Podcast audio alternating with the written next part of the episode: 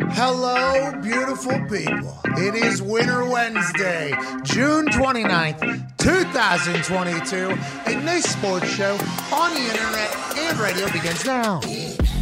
Let's ride. Let's ride into some sports talk, shall we? Uh, there's a lot going on in the world of sport. And by that, I mean everything that we talked about yesterday is still looming overhead. Hell yeah. But will we get an answer to one question, which is how many games is Deshaun Watson going to be suspended, which will then lead to the Baker Mayfield conversation, which will then lead to the Jimmy G conversation, which will then lead to the entirety of the offseason and every single NFL team. There's some interviews from other podcasts that we'll definitely have to dive into because George Kittle spoke some gospel to the Bussin' with the Boys boys down there in Nashville. George Kittle obviously has a house in Nashville, had tight end university down there. Bussin' with the Boys crushed it during tight end university. A lot of good content coming out there. We have to talk about it. Mm-hmm. Up to something season still brewing. Ooh. Might not just be for me though. Might be for other people in this office. Up to something season has lingered into other studios oh. and other aspects of the office. It's a beautiful time to be alive, and we can't thank you enough for all your support, both watching, tweeting, texting, following, What? living, ah. laughing, and eventually moving on from us. And we completely understand. We'll have some phone calls on the Five Energy phone line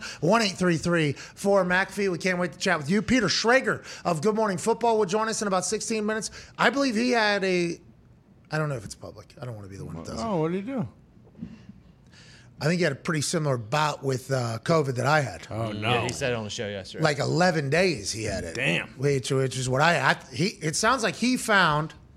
He went into some nook and cranny somewhere, and he found the OG 19. Well, it sounded like he found. Peter. He was out at that wedding, obviously, and I don't want to Sure. put two and two together. A lot of money out there. Maybe some people did had the OG 19 strain Mm. in the back pocket, and while Strakes was dancing like Leo in uh, in the Wolf of Wall Street, Yep. they slipped that thing into his drink, and he just drank down the original 19. Out of commission for 11 days. Back on the other side, I assume he has a full new perspective on life, appreciation and joy on freedom.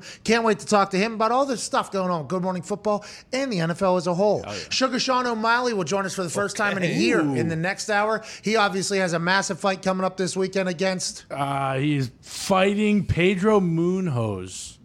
That's no way that's his name. That's how it's spelled. Yeah, it's Munhoz. Munhoz? Uh, Munhoz? Pe- Pedro Munhoz. Pedro Moonhose. Uh. Saturday night at UFC 276. This is International Fight Week. This is the biggest card of the year. Suga Sean yeah. O'Malley being on it makes a lot of sense. Mm-hmm. We can't wait to chat with him again. Hope life is good. I haven't we haven't talked to him in a long time. No. Can't wait to catch up and see how he's feeling. He is a performer.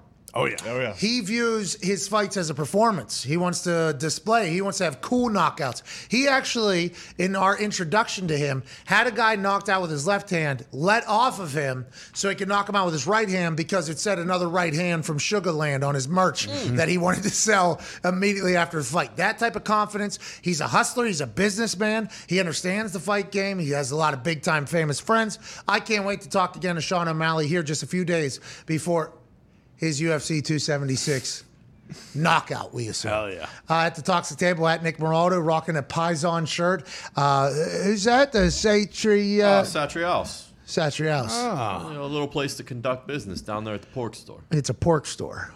Finest Italian yeah. meats. A The- pork store the down here. Mm-hmm. Over there in New Jersey. That's where the social club meets. Yeah, go, go down to Satriale's down there. You know, get a little pork and uh, beans down there. and We'll, gabagool. we'll figure out the goddamn issues at hand. I'm thankful you're here, uh, not only because the seat would be empty, because Ty Schmidt, uh, hey, we love you, Ty. Love you, you, Ty. Ty. Love you, Ty. We have all, I assume, tried to spoil that baby as much as possible to become the favorite uncle in the in the clubhouse. Connor had the early lead because he had gone to the hospital numerous times long before Nick even thought about Wow. going there. Nick, bad friend. Connor, great friend. At Boston, Connor, how you feeling, pal? I feel fantastic, baby. Nick, how's it feel to be a terrible friend? Well, to you know, uh, you know, I, I didn't want to put this out there, but I did go see the baby on Monday night and got to hold the baby. So Well, Connor had already been in the hospital three You times by then. Held it? And I don't want held a the baby. baby. Connor actually gave birth. He was the way he I was there. they did yeah. not let that mutant freak anywhere near their All child. right. I Anyway, don't want Shouldn't to hold other baby. people's babies under a year. how's the family doing? Good. Yeah, everybody's good. That's when you're real Good tight with the family, which we assumed that Nick was with Ty until we learned that he was not invited to the hospital. Yeah. Connor was invited. Nick was Jeez. Uh, not. I also heard that uh, maybe it was a self-invite to the hospital. Well, I mean, now, now he's just lying. And I would self invite. Oh no! Oh no. Self invite? But that's also what good mean, I have friends do, you receipts. know? I I, have I will it's say, okay. Nick was going to get to the bottom of that, by the way. As soon as I heard you say, I actually went to the hospital, I saw Nick's face go, Oh, really? You're you're trying to be a better human than me all of a sudden. And, Yeah, it can't well, happen. actually, I went the next day, I delivered food as well. And I saw Nick's face just like, Oh, what the fuck is going on here? So I'm happy you did get to the bottom of it. How is uh, Ty, Caitlin, and Sloan? Everybody good? Everybody's doing great, yeah. Picture we got last night with the, that little baby's going to be beautiful. Oh yeah, Definitely Ty's baby, though. Mm-hmm. Same same shape of head. yeah no doubt about it. Same touch. hair, too. Same hair, same shape of head. Let's hope same misery in, sweet. in comedy and same brain intelligence. Uh, not that Caitlin, I think Caitlin's smarter than all of Big us. brain as well, She's yeah. smarter than Ty, but that baby is going to be awesome. And that is officially the first baby in this office, right? Yeah. Because CFO Phil has 10 kids. He's back in Plum. AJ's got 10 kids. He's in Ohio. Uh, Sloan's the first baby of the office. So that baby is going to get ridiculously spoiled because this is all of ours first time with the new toys and options of buying for these things. And it's just going to become a. I got a life size elephant sent to that house the other day. Here we go. yeah, stuffed. Yeah. Stuffed I also saw a rather large, large, very nice bouquet of flowers that was sent from the McAfee family. So let's not Here sell yourself short Of course. in the whole process. Well, I'm trying to make sure that baby knows, like, hey, although I will not be around you, okay, and I will not invest a lot of time in your life until you're a little bit older.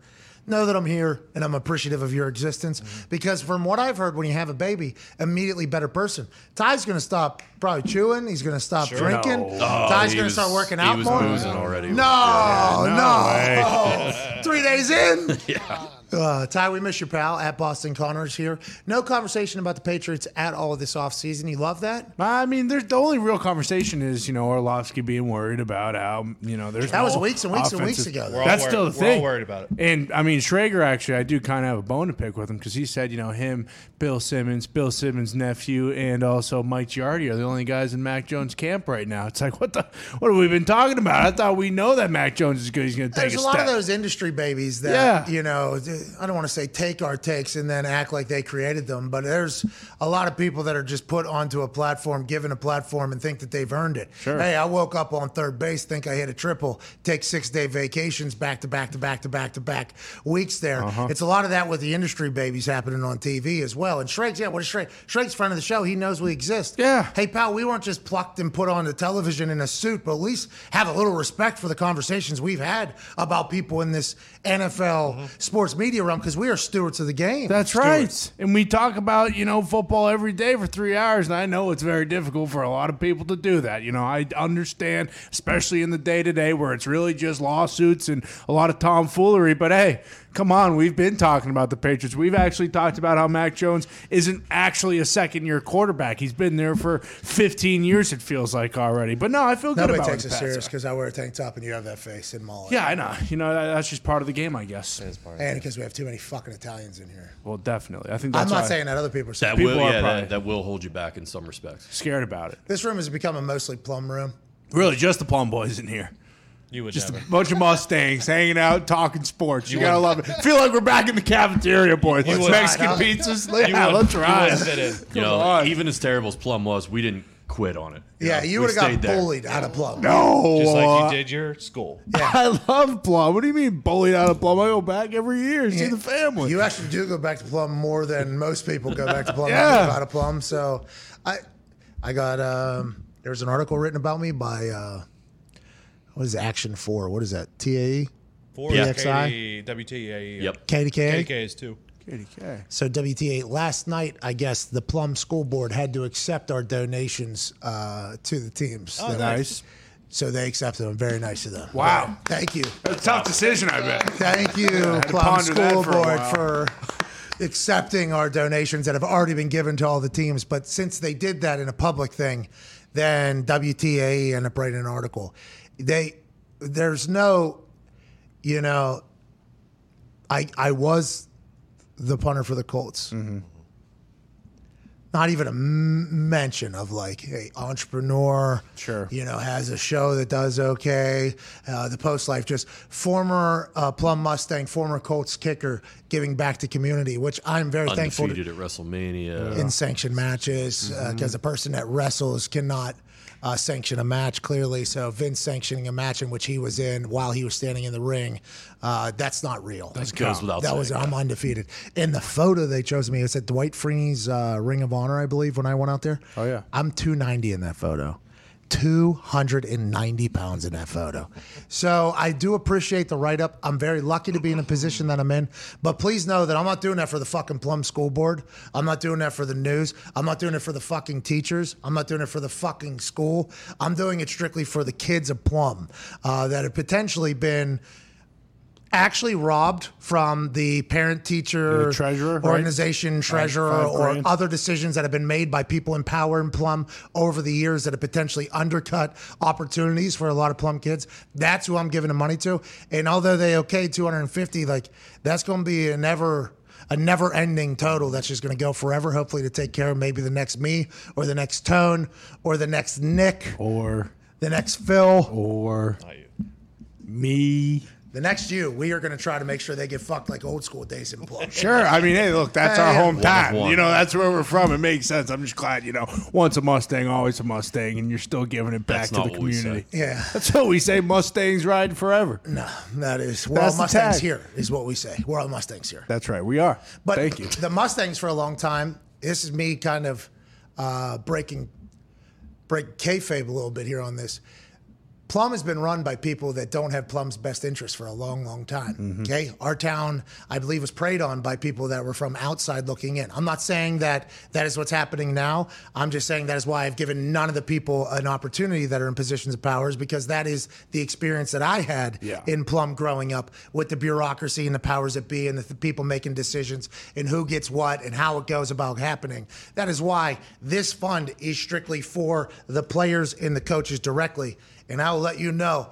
Plum Council was not necessarily thrilled that we were go ahead and taking their hands out of the pot completely. This has been an entire scene. So them giving quotes for WTAE on the whole thing, mm-hmm. I, I certainly appreciate and I enjoy. And hopefully we'll be able to come together. But I do not have any trust in the people that run Plum at all. Never will. Uh, but I would never give up hope on the kids that grew up in the same fucking streets that we did, doing the same thing that we did. And hopefully, if we can provide an opportunity through athletics that make people more interested in sport, stick around in sport as opposed to getting into drugs or any of the other shit that a lot of people in Plum get into, I hope that in 10 years from now, this We're All Mustangs Here fund will be able to do something big and have a legacy that's much larger than all of the bad shit that seems to get talked about in Plum because the people of Plum are fantastic, even though the people you hear about from Plum are normally the people in positions of power that abuse their power and fuck it up. So we're trying to cut that entire thing out with the We're All Mustangs uh, Here fund. And I'll let you know, it has been quite a battle to do so. And I didn't expect to do that whenever you offer up $2 million to have to be like, no, fuck you. No, fuck you. That's not how that's going. I'll pull the fund. How about that? I didn't have to, I didn't think I had to do that. But now that I'm in the position I'm in, like I can do that with these people. And there's nothing they could do. And they can talk to me the way that maybe they talked to me when I was in high school or how they talk to other people. It's just not like that anymore. Once again, I don't know how the people are now that are running Plum. I have no clue. I haven't met any of them. I haven't reached out to any of them. But I do know that I have no trust in any of them. And when a clown Subaru is driving up to a bank and they're the treasurer of the PTO and they're robbing the kids blind just a couple months ago, probably not going to be something that makes me go, yeah, I'd love to work together with you guys, even though you're giving quotes to the fucking local news and you try to stop this at literally every single turn. What was the big holdup for them waiting to accept? Did they think it was Saudi money? Was it was, was it too uh, blood money? Like I don't understand. What's, what's I don't. the- I think it was just uh, procedural. But believe me, remember they sent an email out three weeks ago. What was that email out three weeks ago about how we need to approve everything that you ask Yeah. for? It's like, Yeah. no, you don't. You don't need to do a damn thing. You just need to stay the fuck out of the way and let us give the money directly to the boosters, directly to the team, directly to the students. And then they said, procedural wise, we have to have everything in there that we have allotted and received everything. I'm like, understandable. And uh, once again, hopefully our relationship will build up with these powers that be. But whenever they got their PTO right underneath their nose stealing from kids, I don't know if it's going to be as easy of a conversation for me. And hopefully the future of the plum is vastly different than the past of the plum. Not that the past of the plum has been bad, but it's been riddled with what the fuck? How is that happening? And I think as we grow older and we look back on our time in Plum, we're like, oh, there's no town that was like Plum. There's no reason that boom, boom, boom, boom. How'd that happen? Oh, that guy hated me. Why? Oh, now he's in jail for having sex with the same girls I was trying to have sex with. Mm-hmm. Oh, okay, that makes sense. Oh, another one. Oh, this one's trying to cover it. It's just one of those things where there isn't a lot of trust, I don't think. No, gotta should- rebuild that. We should try to change that. But until we get that point done, we'll not let them fuck it up either, is kind of how I feel. And I did not expect to talk about this for 15 minutes, but the thought of me being 290 pounds on the uh, cover of this photo and then the school board giving quotes, I'm like, that's very, very, very mighty of you because there's been a lot. They try to enact a clause whenever I launch this thing from 1984 or mm-hmm. something about like how no donation over $500 is allowed without us approving, accepting. It's like, what? I've donated a fucking forty thousand dollar weight room just a few years ago. I don't remember hearing a thing from you guys. It's just it's an interesting thing, and I have always been somebody that hates authority.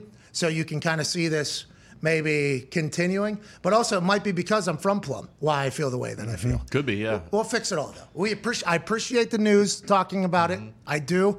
I'd rather it not, and I'd rather us just fucking go ahead and do it. Um, and I hope maybe we can, you know, maybe become a little bit closer with the school board and the powers that be in the school and all that stuff. But I'm assuming that's not going to happen. i- If I had to guess. Anyways, Tone Diggs. Uh, we're all Mustangs here, dude. We are all Oh, Mustangs yeah. here. How about it, dude? How about our high school teams are about to have alternate uniforms? Our fucking football squad got an entire wrap. The volleyball team has the sickest uniforms on earth. They look like they're an Olympic squad Now walking out there. Our soccer team's going to a couple different camps. They got a whole new kit, new sweats, new cleats, new everything. It's like, here we go Yeah, now. awesome. Our women's soccer team's going to create an Olympian within the next year or two, I think. They're fucking unbelievable and they're reaching out and asking for more stuff. I'm like, yes, this is what it this is what we are doing Mm-hmm. here. And hopefully 10 years from now we'll look back on the World Mustangs here fun and say, "All right, let's put another 100 million into Plum." Yeah, that's awesome. I just hope they keep their grit. Okay. Yeah, I, I would like them not to get soft. That's true. But I do believe being from Plum, you just have a natural grit in there Exactly. because you have to deal with PTO people stealing your money right off from underneath you while mm-hmm. having a clown nose on their fucking car. How did a person with a clown nose on a Subaru become the treasurer of the PTO for the entire place? None of us know. That's Plum, baby. But that is, you know, that'll keep the grit. I It's do in the believe. water. They'll be fine. Yeah, absolutely. Absolutely. Speaking of in the water, you think Sue Robinson's going to come out and say six to eight games? Because now there's a tweet or a report coming out saying that it might be six to eight games, and the NFL doesn't want to get ugly and murky with the appeals.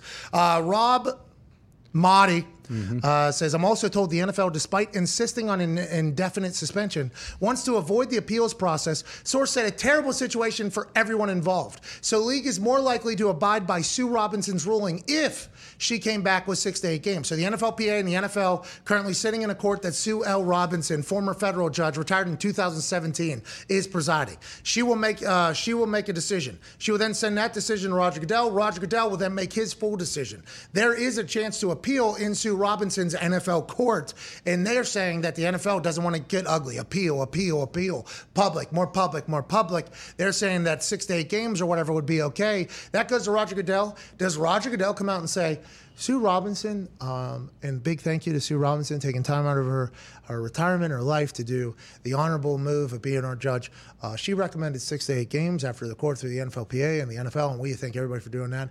Uh, with that being said, I'm doing a full season. So I'm babyface hmm. here. Uh, I'm going to do that. Have a good one. Keep it moving. It, it went from people saying it'll just be a fine mm-hmm. to indefinite suspension at least a mm-hmm. year. Now this tweet seems like it's kind of setting the table for maybe it's just a oh, certain yeah. amount of games for the season, but ultimately in the end it's whatever the fuck Roger Goodell wants to do. Rogers' main concern is the shield, correct? And how people perceive the league and how people look at the league and backlash for the league. So when Rogers making his decision, I feel like if it's six to eight games, there's going to be quite a bit of backlash on the league. I feel like if he does, if she does recommend that, now if he, He would be quite a babyface Oh, though yeah. if he said, I wasn't expecting to tell you guys what Sue was uh, wanting to rule, but she said eight games is what they decided Mm-hmm. on. That's cute, Sue. 17 games plus playoffs, Roger Goodell. I think he, gets a big. I, he gets a big applaud. If he Oh, does. he, he probably ends up on the 60 under 60 list or 70 under 70 list Thousand percent. of like baby faces in the world Yeah. if he does that. That's why AJ keeps asking. Like he asks uh, Ian, he asks Andrew Brandt, he asks a bunch of people. He's like, "Are we going to hear what Sue actually recommends?" Yeah.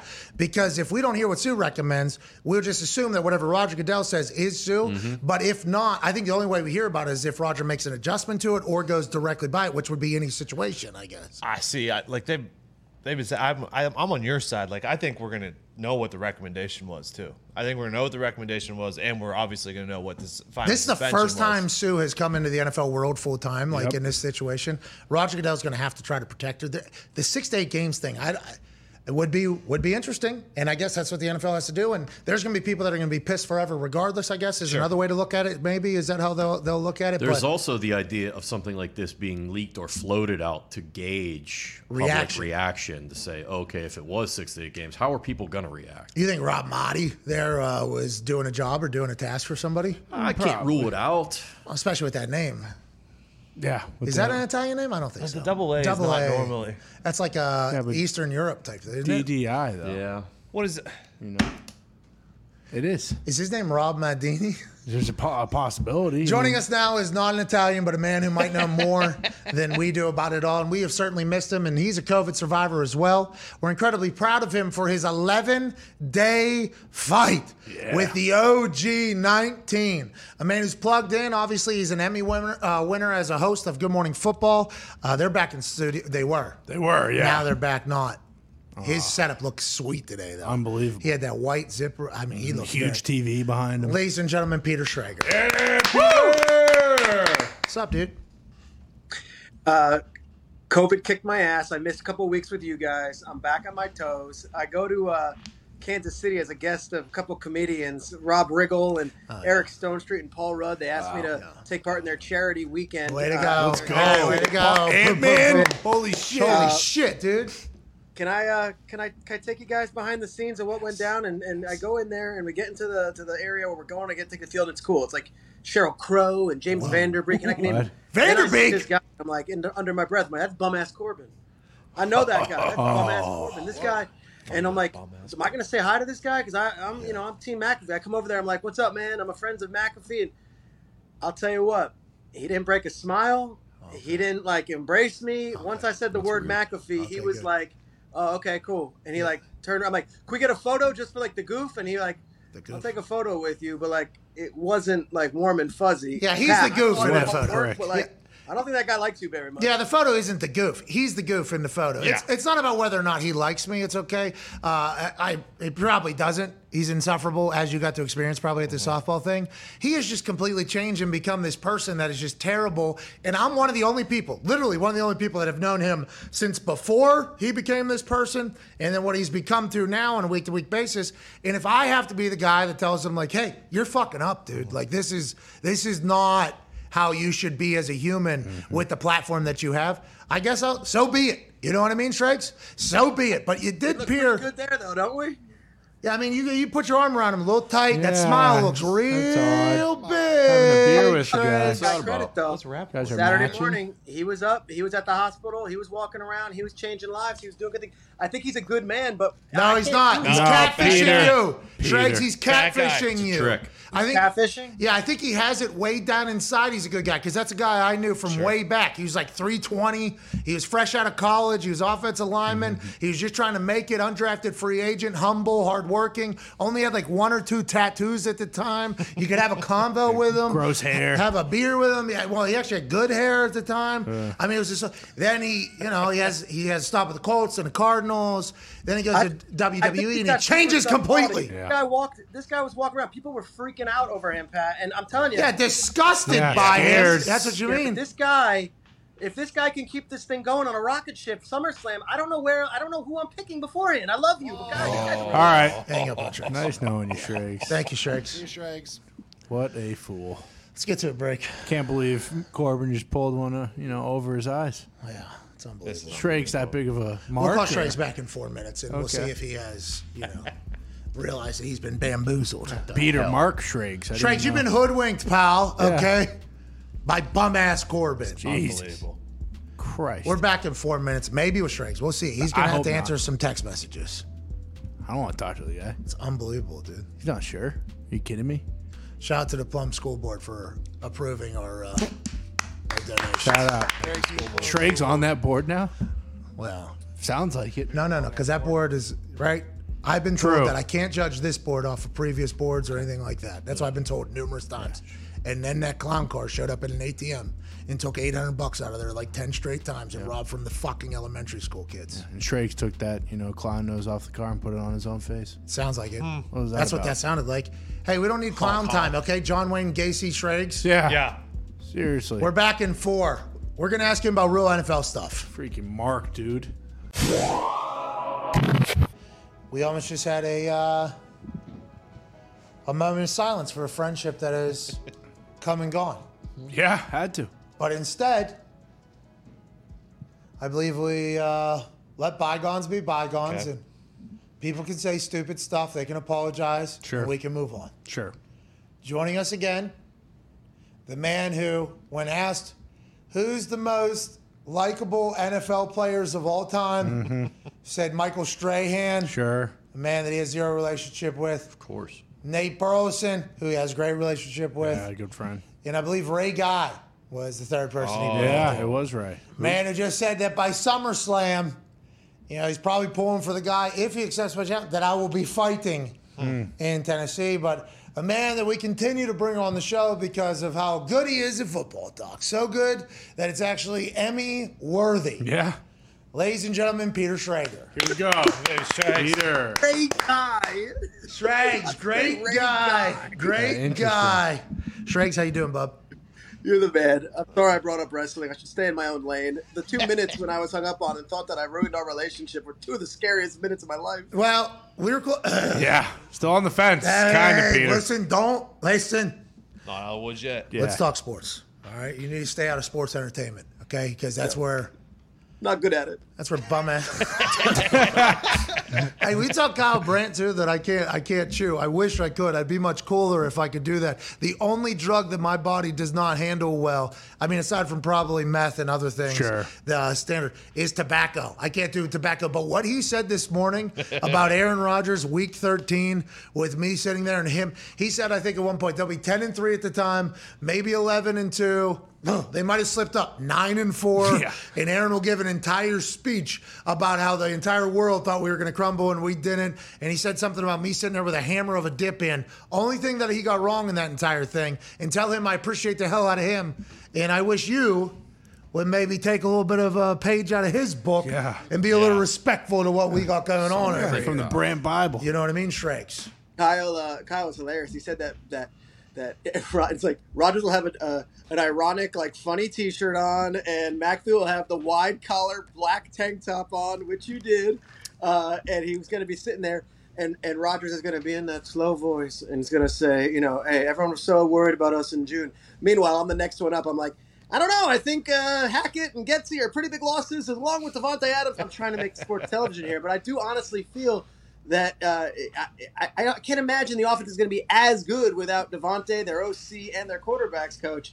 But uh, I don't think they're going to end up being like a, a, under 500 team. But I think that offense could have some hiccups. I think Hackett was a big deal, and not having Hackett in his ear is going to matter. I agree. Hey, listen, there might be some hiccups. I think um, I think the expectations of that offense for the first time in a long time aren't like, hey, you're going to be the best offense in the NFL. You're going to be the most well-oiled machine because they don't take as many deep shots. He doesn't have as many deep balls. His yardage is isn't necessarily more than everybody else. They are just a machine, and he is picking things apart, making the right decisions, methodically moving down the field, touchdown. Now, will the defense get a stop? Hopefully, they get more, but then he goes right back out, answer. And if he, in years past, if he didn't score on every drive, it was like, uh, it's prima donna. What's going on? I mean, I think this year is the first year, though. I think this is the first year going into the season, though, where that offense has excuses, and I think they have public expectation levels a little bit lower, which is right where, right? Don't you like Aaron? Like, That's up and the fact he was around, you know, when it was required to be around. Like I think he's like he's going to galvanize this team and he's going to say, "All right, they're picking against us. Like let's go." But they get Jaire Alexander back. They get David Bakhtiari back. Do they? Hopefully. Have you heard that? Have you heard that? aren't real- Those two, those two rookies they got out of Georgia, the big boy uh, in the middle, Wyatt, and then Quay Walker. Like those guys are going to play year one, and they're really good. And and they're two first round picks. Maybe. Who's Rogers going to throw to? You know, that's going to be the question. And if Lazard and Sammy Watkins and Watson and maybe Amari Rogers steps up, like they're going to have to find a guy on third and seven that Rogers feels comfortable enough throwing to because I'm not so sure outside of Davante last season there was that guy. Okay, so we didn't want to bring it up whenever it happened, but it was said that Bakhtiari was not in, right, in Mm-hmm. drills during OTAs. You just said he'll be back. Is that on I good- hope. I don't know. I mean, the expectation is you missed a whole season last year, and now it's been another five months. Like, you got the contract, saying. and First the half of the hope is that he will be back. I, I should not speak out of school as if I've got breaking news that he's going to be starting at left tackle week one. But the expectation, as far as I know, is that he is going to heal up and he will be ready to go. All right, so let's get past all your bullshit here, right? You're feeding, you're getting, you're giving Aaron a lot of things to talk about whenever he does his Kyle Brandt speech that he just gave you, literally, uh, without Hackett, without the whole thing, the whole Corbin thing. Let's move past that now. Let's talk about your bread basket. Let's talk about your bread and butter. The Niners, Deebo Samuel, he is back, but there was no rescission of the trade request. Jimmy G allegedly going to be able to throw within the next week or two. And a source told, I forget who, somebody for the Niners beat, I apologize for not remembering the name, that Jimmy G will be able to make all the throws and rehab is coming back very, very together. What are you hearing on that situation? Does the Jimmy G trade uh, affect the Deebo Samuel payment? And is does do all parties know that? I don't think those two things are, are intertwined. They're two separate things. I think Deebo, they're they're still having an open dialogue, and the hope is that the agent Tory Dandy and John Lynch can come to some sort of agreement where if it's not an extension at this point, at least we can understand that we want Deebo to be a part of this, and he will get paid. Um, the Jimmy thing is fascinating because back in February at the combine, I was talking to everyone there. They're like, "Well, he'll get traded. He'll get traded." Then the surgery completely threw a corkscrew in this whole thing. No one wanted to trade for a quarterback coming off of surgery without having their eyes on him. And the Niners don't want to trade him for 20 cents on the dollar, which is what essentially they would have to do. Now we're at the point where, okay, Jimmy needs to start throwing. He has not been with the team. He has been, uh, for the most part, when he's been training, he has been in Southern California. Trey Lance has been with the team. Trey Lance has been leading practices. Trey Lance has been leading guys. Trey Lance has been throwing with wide receivers. I don't know if the train has left the station as far as like who who are you going into battle with week one. Trey Lance grew leaps and bounds the past few months, from what I'm told, as far as playbook, but also as far as voice in the locker room. And with Jimmy being gone, Trey has really taken that and been like, all right, I'm the dude, like follow me. And a lot of the guys are starting to follow and say, okay, this is going to be our future leader. Fascinating what they do with Jimmy Garoppolo because I still think a team would want to trade for him at least for the one year where he's making 25 million. But if this guy's arm is right, I feel like he's a better option than some of these quarterbacks you're seeing in other cities. So, Trey, it sounded like you alluded to the fact that maybe Jimmy and Trey are going to be competing for a job at San Fran this year after Jimmy did an entire goodbye press conference last year to everybody, including the reporters and media, handled it as a professional. And if you look in Cleveland, now there's mixed reports on Baker might be playing for the fucking Browns. So, both these quarterbacks that we just assumed were gone, Jimmy and Baker, two very different goodbyes from the teams. One public, eh, it ain't going to work. And Jimmy was like, hey, I appreciate everything you guys have done. I'll be on my way. Now they both both might be heading back. Is that what you're hearing and thinking? I could see Jimmy being back in San Francisco and then figuring something out and trying to trade him during training camp once he starts getting those throws in. I'd be shocked if Baker Mayfield is a Brown. Why is that? Do you know something that we don't know, or is this just all the public stuff? Yeah, I just the way that thing ended, it really crumbled, and I think those bridges have been burned. I think that thing, the way that it all went down, the way that they uh, went out to acquire Deshaun Watson and, and go out and do the way they did it aggressively, and then on the back end, the way Baker spoke to the team uh, via Instagram and demanding trades and still not exactly being a, a warm embrace for the Browns. Like I think they've got too much pride in the franchise, and he's got too much pride as a quarterback. And everyone says, "Yeah, but it's eighteen million dollars. Throw your pride at the window. Have ball out. Go and have a great season. Go and then earn that contract the next place." I don't think Baker wants to play for the Browns. I don't think he wants to give them his his you know his body again and Does he have a choice? and all that again. I think he'd like to be traded. They just have to find a partner. And I, be honest, they've got Jacoby Brissett. They still think Deshaun Watson's going to play quarterback. I don't think Hmm. they want Baker Mayfield anymore either. Okay, so does Baker have a choice? You can just answer that quickly, and then we'll move on. I don't think he has much of a choice. No, but if he came to them and was like, you know what, let's let bygones be bygones. Please, I'd love to play for you this year. Can you keep me on? Like maybe that conversation changes, but that's not in Baker Mayfield's mo. That's not that's not his style. Eh, maybe we never know. I mean, once again, eighteen and a half million dollars, and maybe it's the only place that you'll be able to start if the Carolina Panthers get in the Jimmy G game as opposed to the Baker Mayfield game, and the Seattle Seahawks maybe would be the only destination for Baker. Is that Seahawks, Panthers, those are the two teams I would circle. But Seahawks aren't going for Jimmy Garoppolo. The Niners would never trade him into the division. So for me, Baker still makes a lot of sense in Carolina or Seattle. And Jimmy G, I'm not sure the landing spot, but you're talking about a guy for one year as a veteran. If there's an injury somewhere else, or if there's a team that wants to say, hey, let's give our young guy another guy in the room that I think can actually compete and win the job, that would be making a lot of sense too. Okay, let's move to Watson. This thing is fascinating, Shriggs. And I, you you've been around the league a long time. I've been around, I guess, for a long time as well, more than a decade. No big deal. Been around. Whoa, how about that? I've been covering the NFL for more than a decade, but I've been around the NFL on the inside of it for a little bit, and I, I feel like I had a, per, a position where I could be perspective of um, everything going on. You know, I could kind of look around and see things and have a little bit more of a dialogue on how the day to day works. The Deshaun Watson, and I went through a couple of CBA negotiations and listened to all the people that are pissed off about everything. I had my own deals with the NFLPA because when I was in the substance of abuse program, they were nowhere to be found mm-hmm. as I was getting abused. And then they sold my rights for pennies on a dollar, like you said. so I'm not necessarily the biggest NFLPA fan either, but I do know that they're going to bat for Deshaun Watson currently. This Sue Robinson courtroom that is happening within the NFL bubble there was a potential settlement that almost came about, but they couldn't agree on a term.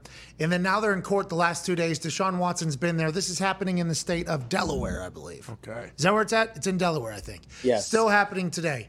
Sue will give her ruling. Then she tells there's appeals, but the NFL said they don't want to get into an appeal game because that's ugly for everybody. Then that'll go to Roger Goodell. Roger Goodell makes his decision. Today, it felt like from a tweet from a guy named Mr. Maaddi, Rob Maaddi, M A D. M A A D D I. He said that the NFL, if Sue Robinson came back and they were pushing for an indefinite suspension, at least a year, NFLPA is obviously pushing for nothing. So if you do just classic negotiation and meet in the middle, that'd be what, eight and a half games, because now it's a 17 game mm-hmm. season. So allegedly, what Rob Maaddi's reporting, and we don't know who Rob Maaddi is or who his sources are, he's saying that if the Sue Robinson was to roll back six to eight game suspension, the NFL wouldn't want to get ugly with it, and they'd say, okay. Sue would then take that to Roger Goodell. Roger Goodell would make his own decision on whether or not that's good enough or bad enough. I assume this is going to be at least a season with how everything has gone, how public this has been. It's sounding like maybe there's a little bit of a, a foundation being laid, like, hey, maybe not a full season. Let's go to. What are you thinking about, about the whole process, and when do you think it ends, and how do you think it ends? Sure. I can't I can't project on this because it is so fluid. Things were going one way, and then you you you get more women coming out and saying, actually, hey, no, there's more women coming, and that door is left open. So those numbers have continued to add up.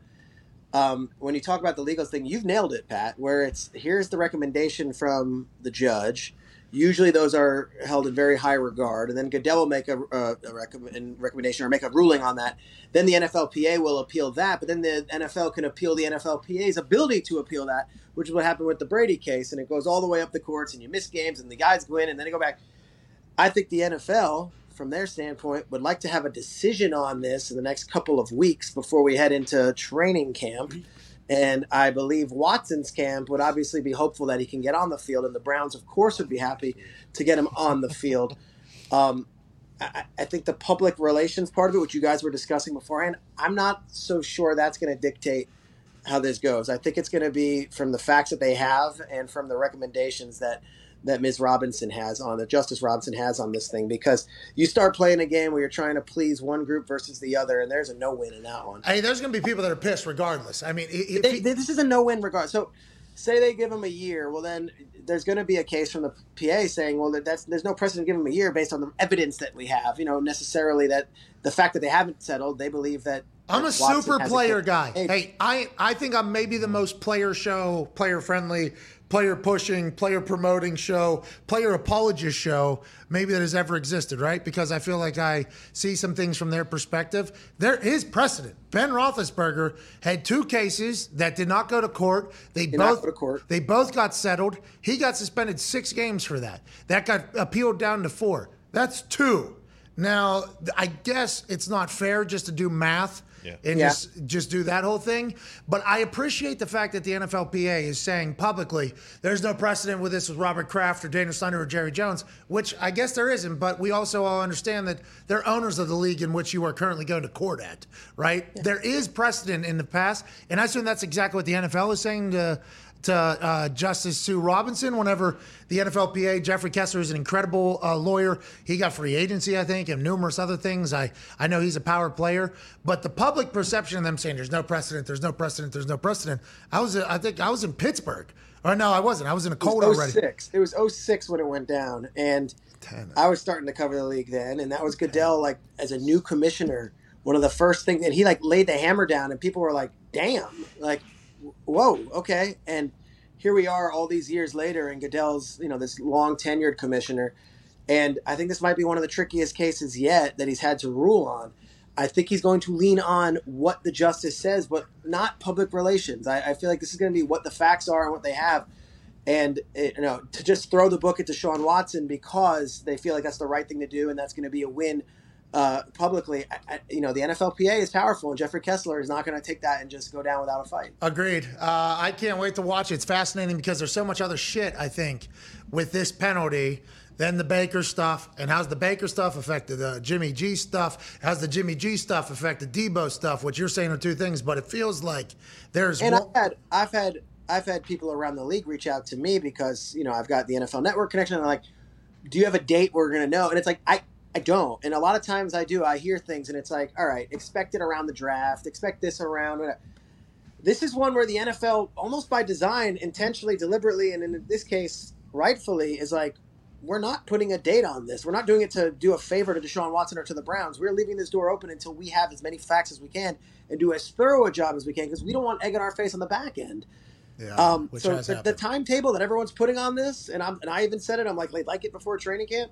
That comes from the teams and the players and the PA and Watson and all this stuff because that's nice and clean. Um, I don't think the NFL's necessarily worried about that stuff as much as maybe we in the sports media are. Shregs, these off seasons, man. Mm. There's no off season, bro. There is though, Yeah. because this off season we're talking about this right now. We're talking about litigation and figuring out what the whole thing is. This is, you know what I mean? It's not a. We need football back. How many days, Connor? 71 days. 71 days to NFL football, Shregs. 71 days. That's Let's it. go, dude. Huh? We can make it. We can get through all this stuff, can't we, Shregs? tell you, I got a little like a little taste of it this weekend in Kansas City, seeing the Chiefs fans, and I was hanging out with Colquitt, great punter, great dude. Uh, Family of we were kicking it, and then uh, just a little taste of it, and it gets me going. And I'm like, I can't believe we got Bills Rams in a couple months Uh-huh. Thursday night. Like, let's go. Um, 10 weeks from tomorrow. Wait, Yeah, you guys were in cannot- studio for like two days there at NFL Films. It looked fucking awesome. That was a beautiful setup. And then you guys went back to the the digital. Is it going to be kind of halftime in, halftime out now for you guys? Yeah, we're gonna do a little bit of jumping back and forth, and then by training camp we'll be fully back in studio, and uh, we should have some new faces joining us here and full there. cast. Hey! I'm about the crew we're putting together. hey, that's official, right? Jamie's official now. I don't know what's official publicly press release wise, but uh, I've I've chatted with her a few times. This is, she's the real deal. She's a Jamie Erdahl's her name. She was a sideline reporter uh, with the NFL, then of course with the SEC doing the number one games. She's the real deal. I, it's been really cool getting to know her. So the expectation is she'll be hosting, um, but I don't say anything officially because I don't know how the contracts and all that work. Well, congrats to her and to you. Jamie. Are you guys going out in the woods doing some trust falls and everything You like like this? Smart. I'm out here in the wilderness. I needed a little time off, and you know what? We're doing the show remotely. I said, let's get out of the city. Let's get into the sticks. So we rented a little small spot out here in the woods, and I'm gonna go for a little journey afterwards and find myself. We appre- Wow. Hey, listen, Nick Ayahuasca. Foles did that. He ended Yeah, up did, winning yeah. the Super Bowl MVP. So you could potentially win another Emmy and maybe get that show back to where it was just like two, three months ago. That's right. It's been a while. Hey, let's go. Good morning football, huh? Hey, that's on you and Brant. That's on you and Brant's Yeah. shoulders. You know we that. like it. We're embracing it. Like, let's go. I- I feel like you'd feel. You know, it's funny. I was talking to the Impractical Jokers, name drop, but those guys lost one of their one of their hosts, and I was talking to them yeah. event. Joe, they Tough lost Joe. Joe, yeah. It was a tough Murr shot. and Q, those guys, and they're like, you know, change it happens. Like, let's go. Let's put on a great show for people and show that this can still keep rolling. That's how I feel about Good Morning Football. I love the damn show, and I'm not going to let this thing die. So Kyle feels the same way. We're going to keep on standing, and just like you guys do every day, Oh, yeah. it's a it's a pleasure and it's a joy, and I just can't wait to to have another great year. Hey, don't leave out Sal Vulcano. Yeah, come on. Yeah, that was a huge yeah, part of that. piece. Yeah, he is absolutely. I I was an Impractical Joker fan for maybe it's on eight, all day. eight months. I was in there with them, and then I went to a live show. Uh, gave them some of my money. Mm-hmm. Hey, I appreciate what you've done. Then I watched a little bit. Then I was like, all right, I've experienced this. Uh, but they are brilliant. I, I think that is an absolutely brilliant concept. The microphones and the cups, just the whole Mm-hmm. Genius. The amount of hours too that they got to sit in there to get the, the the patience. I'm a I'm a big fan of them. I didn't know you were You best know friends why with it them. works? Because the same exact magic you have in that room in Indianapolis that I got to see in person, it's they're bo- they're boys. They're real boys. They're not put together by an executive. No, It's- we're Mustangs, They're boys. They're not you. We're Mustangs. We're not boys. You're not. no, you, We're not the you- Cowboys. You did not go to our We're high the school. Plum Mustangs, baby. No, you did not. Mustangs so ride everybody together. in this room now because Ty is out with his baby uh, for the next few congrats. weeks. Uh, yeah, congrats, Ty. How about Josh? So Nick has moved into the room. So me, Nick, and Tone went to the same high school. And so Connor. So Connor, for the last few days, he's been like, "Oh, it's like Plum High School in The here." Mustangs sitting around the cafeteria, you know, right. shooting the shit. Ask your Pat, question. who was the best student out of you guys? Like I, I'm- I know the athlete and who got the most girls. Who was the best student? Who had the best grades? Nick, Yeah. Right, Tone? No, Tone. Tony. Tone went to like an Oh. Ivy League type Uh, school. All Tony, scholastics. Let's, let's not. I mean, you went to West Virginia, no offense. Whoa! Whoa! Holy We're all Mustangs. Are we dicks. busting out SATs and GPAs? I was, I was a very good Can we student. do in high school. SATs? What'd you guys get on the SATs? I would love this. Or ACTs in the Midwest. I got S- I got 1280 on it. It was back when I Did was you on- really? Yeah, but my GPA was very low. So a lot of people, uh, oh, this guy doesn't try. Basically, a lot of. Uh, 1280 is amazing. I got 12, 1210. 1280 is amazing. yeah, I know. Thank you. I'm a great test taker. I always have been. Wonderlic very high as well. I just Really? don't apply myself in class normally because I didn't like the teachers. You know, I'm like a full one of those guys. What'd you get? You got 1210. 1210. Where'd you go to school? Emory in Atlanta. Whoa! What's that? Is that? I just figure it's good. 12 10. What is? What is your? Bro, I got I was all verbal. I got like 780 verbal, like a perfect score on verbal, and got like a 200 on math. Got zero on verbal. Yeah, my GPA was so bad, and then my SAT score was good. So to get into West Virginia, I knew what I had to get SAT wise. That's really good though. Yeah, I know, yeah. Thank you. I appreciate. it. Always been a good test. I was pretty hungover when I took it as well. No, nobody would be High surprised school, about that. amazing. Yeah, yeah. Nobody would be. Well, I guess I was still kind of boozed up. I guess it's not really a hangover in high school. Walked in there, had a good time. I think I had to score above an 800 or a 900 or something What like did that. Tone get? yeah, Tone. what did you get? 1160. That's a good score. Whoa! That's a good score. I graduated 3.5. I could be. Nick just said okay in a in a fashion. Yeah, yeah, he probably he knew. Yeah. No, I had an 1100, Oh, but, in the same digs. ballpark. but I had a 3.6. Oh! He got, he got me then. Looks uh, like I Had a baby Nick. Thank you, didn't Nick. have a quiz or something. Nick also went to like nine years of school, college. You know, like I was schools? I was retiring from the NFL and he was taking another class. It was like, yo, what are we Like every area of my life, though, except for this, I have rapidly declined. Um, I think so. everybody. is. I think everybody. is. So if we were to take a test, hey, today, Emory's good school. Emory's a good me out of the school. water. Oh yeah. Good school. What was your GPA? High high threes. 4-0. Four oh. This guy. Peter. This guy's a brain. Did all the extracurriculars? Was that kid um, played sports? Played three sports? Like was was ready to go? I was a great candidate. They didn't have anyone from New Jersey, so I was like, I'm the guy. And school's in Atlanta, so they wanted my Yankee ass, and I went. Hey, for it. That's congrats, genius. Greg. Holy shit. Connor, your question for the genius here? Yeah, Strakes, is there any thought that all the other lawsuits are going to come into effect when they at when they kind of rule on the Watson because they got Gruden, they got I mean now Kamara, they got the Snyder thing, they have the Flores suit. Like there's obviously a lot of you know other things surrounding the NFL right now. So are they going to try and just get this done and maybe it is eight or ten or twelve games?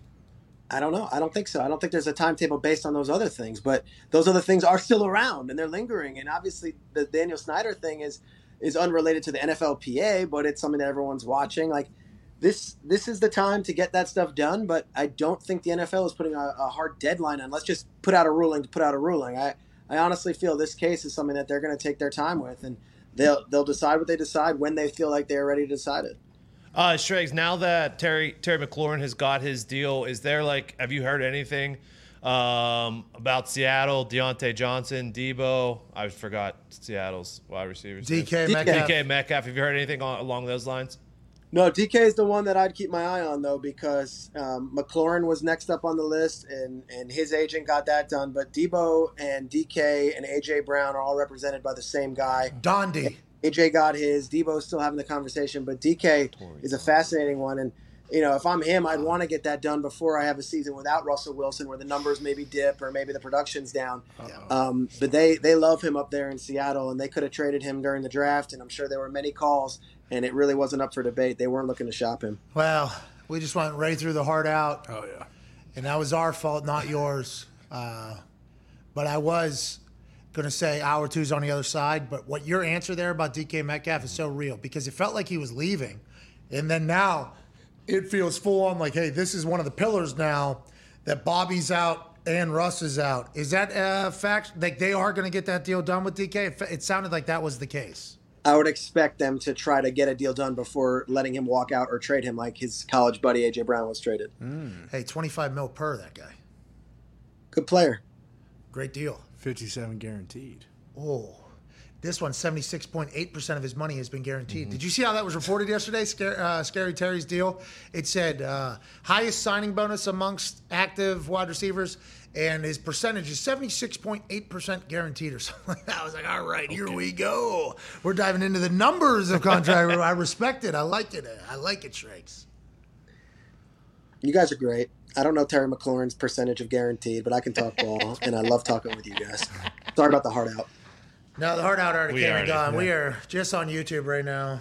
The, the, Thank ra- you. the radio listeners aren't going to be happy, is what we're saying. Sorry. It's all right. We don't know if any of them are out there. Answer. So worthless. Like I should have just gotten out of there. Should have seen the clock. Yeah, especially up in the fucking sticks that you're at. Yeah. They're uh, not uh, clocking the wall over Yeah, I thought you guys went to Emory. You fucking body clock. Hey, uh, we just looked this up. Emory is not an Ivy League school, but it is on par with the education of an Ivy League school. It says on the internet, and that's Okay. what that's what Tone Diggs went to. Uh, they say the same thing. I assume right. one's Exactly. telling the truth, that'd be yours, and one is lying, and that'd be Tone's. No, no. If there was more grass at Duquesne University, it would have been an Ivy League school. Legally, is that Emory's issue? Is too much concrete? Emory's uh, Emory's wonderful. It's a little paradise in Atlanta. I'm telling you. Uh, grass. we, we we went down for a visit. It was sunny in like the middle of January, and I looked at my dad and I'm like, "This is where I'm going," and that's where I ended up. The universe has told me here. Mm-hmm. The sun's shining. Atlanta. what a place. Hey, and listen, Pat, this was like peak Atlanta, like OutKast, Ludacris, uh, Usher, just getting started Right. Atlanta, and it was like, you Lil know, Jon, it Titty boy. every- it was great. Titty boy not around. He's still around playing basketball. I don't think he's rapping yet. Ah, shit. Lil Jon, the East Side Boys, though, are having a whisper song probably down there at the From same the from the window to the wall. Only 19% of people are accepted to Emory. Whoa. Seven, 17th wealthiest school in North America. Seventeen. Let's go, Shrakes! Yeah, I'm pretty sure money. Duquesne Not will the let Coke, I'm anybody talking in. about- I'm talking That's about not. Coca-Cola money. That's where it all comes from. Woodruff, uh, bu- Chick-fil-A. uh, the huge donor. So all this Coca-Cola money just Mm. come pouring in. You know, it was just like living in paradise. It was great. Well, no better person it could happen to than you, Shrakes. Especially with how you came in here toting Baron Corbin's. Yeah, name. that was I tried being a part of the storyline. Then I thought you were actually mad at me, and I'm like, I'm never talking again about anything I don't know about. Actually, well, I was. Yeah. What are we talking You about? mark. I actually was, man. Come on. Jeez Louise, dude. We appreciate you, Shrakes. Have a good one, man. Enjoy the sticks out there. You guys are awesome. I'm gonna go for a walk and kind of talk to myself. Hell yeah.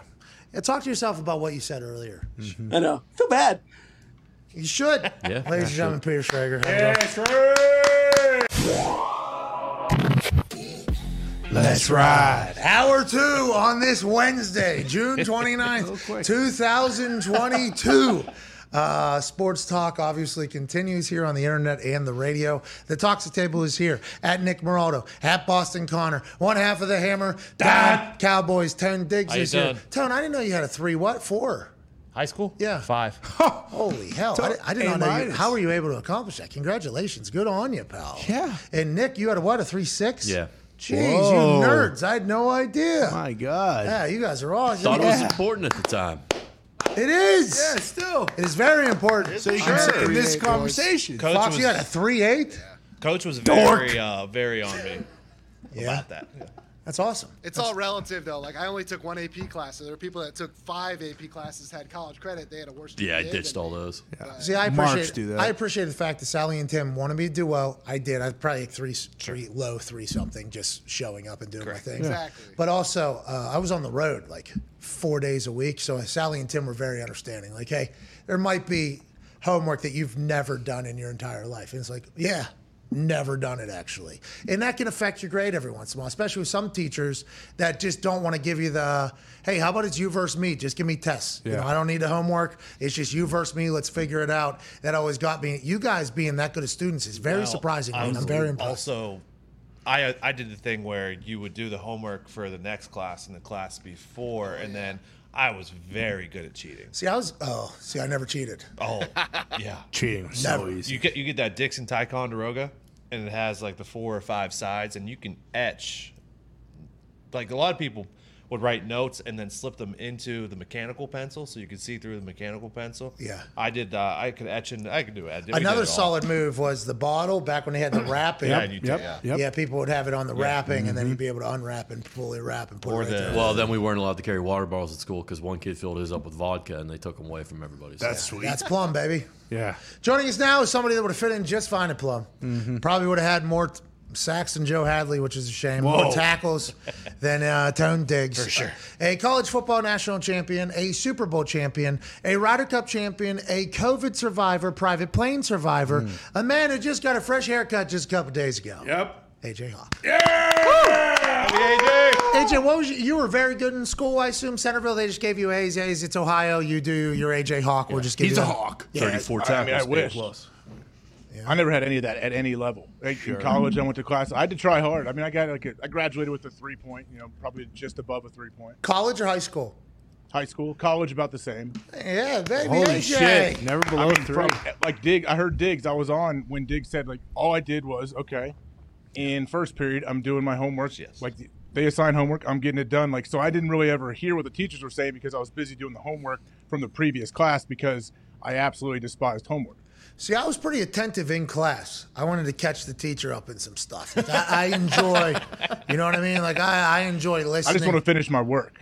See, That's I'm- all I cared about. I don't care about the work. Like, is this purpose? I don't think there's a point to this here. Is what it, that was always my explanation to most stuff. Just give me the test. Just give me the test. I'm listening to what you're saying. But I was like Nick Cannon in that Drumline movie, though. Mm-hmm. Like I can't. I'm not really read good. I didn't see that.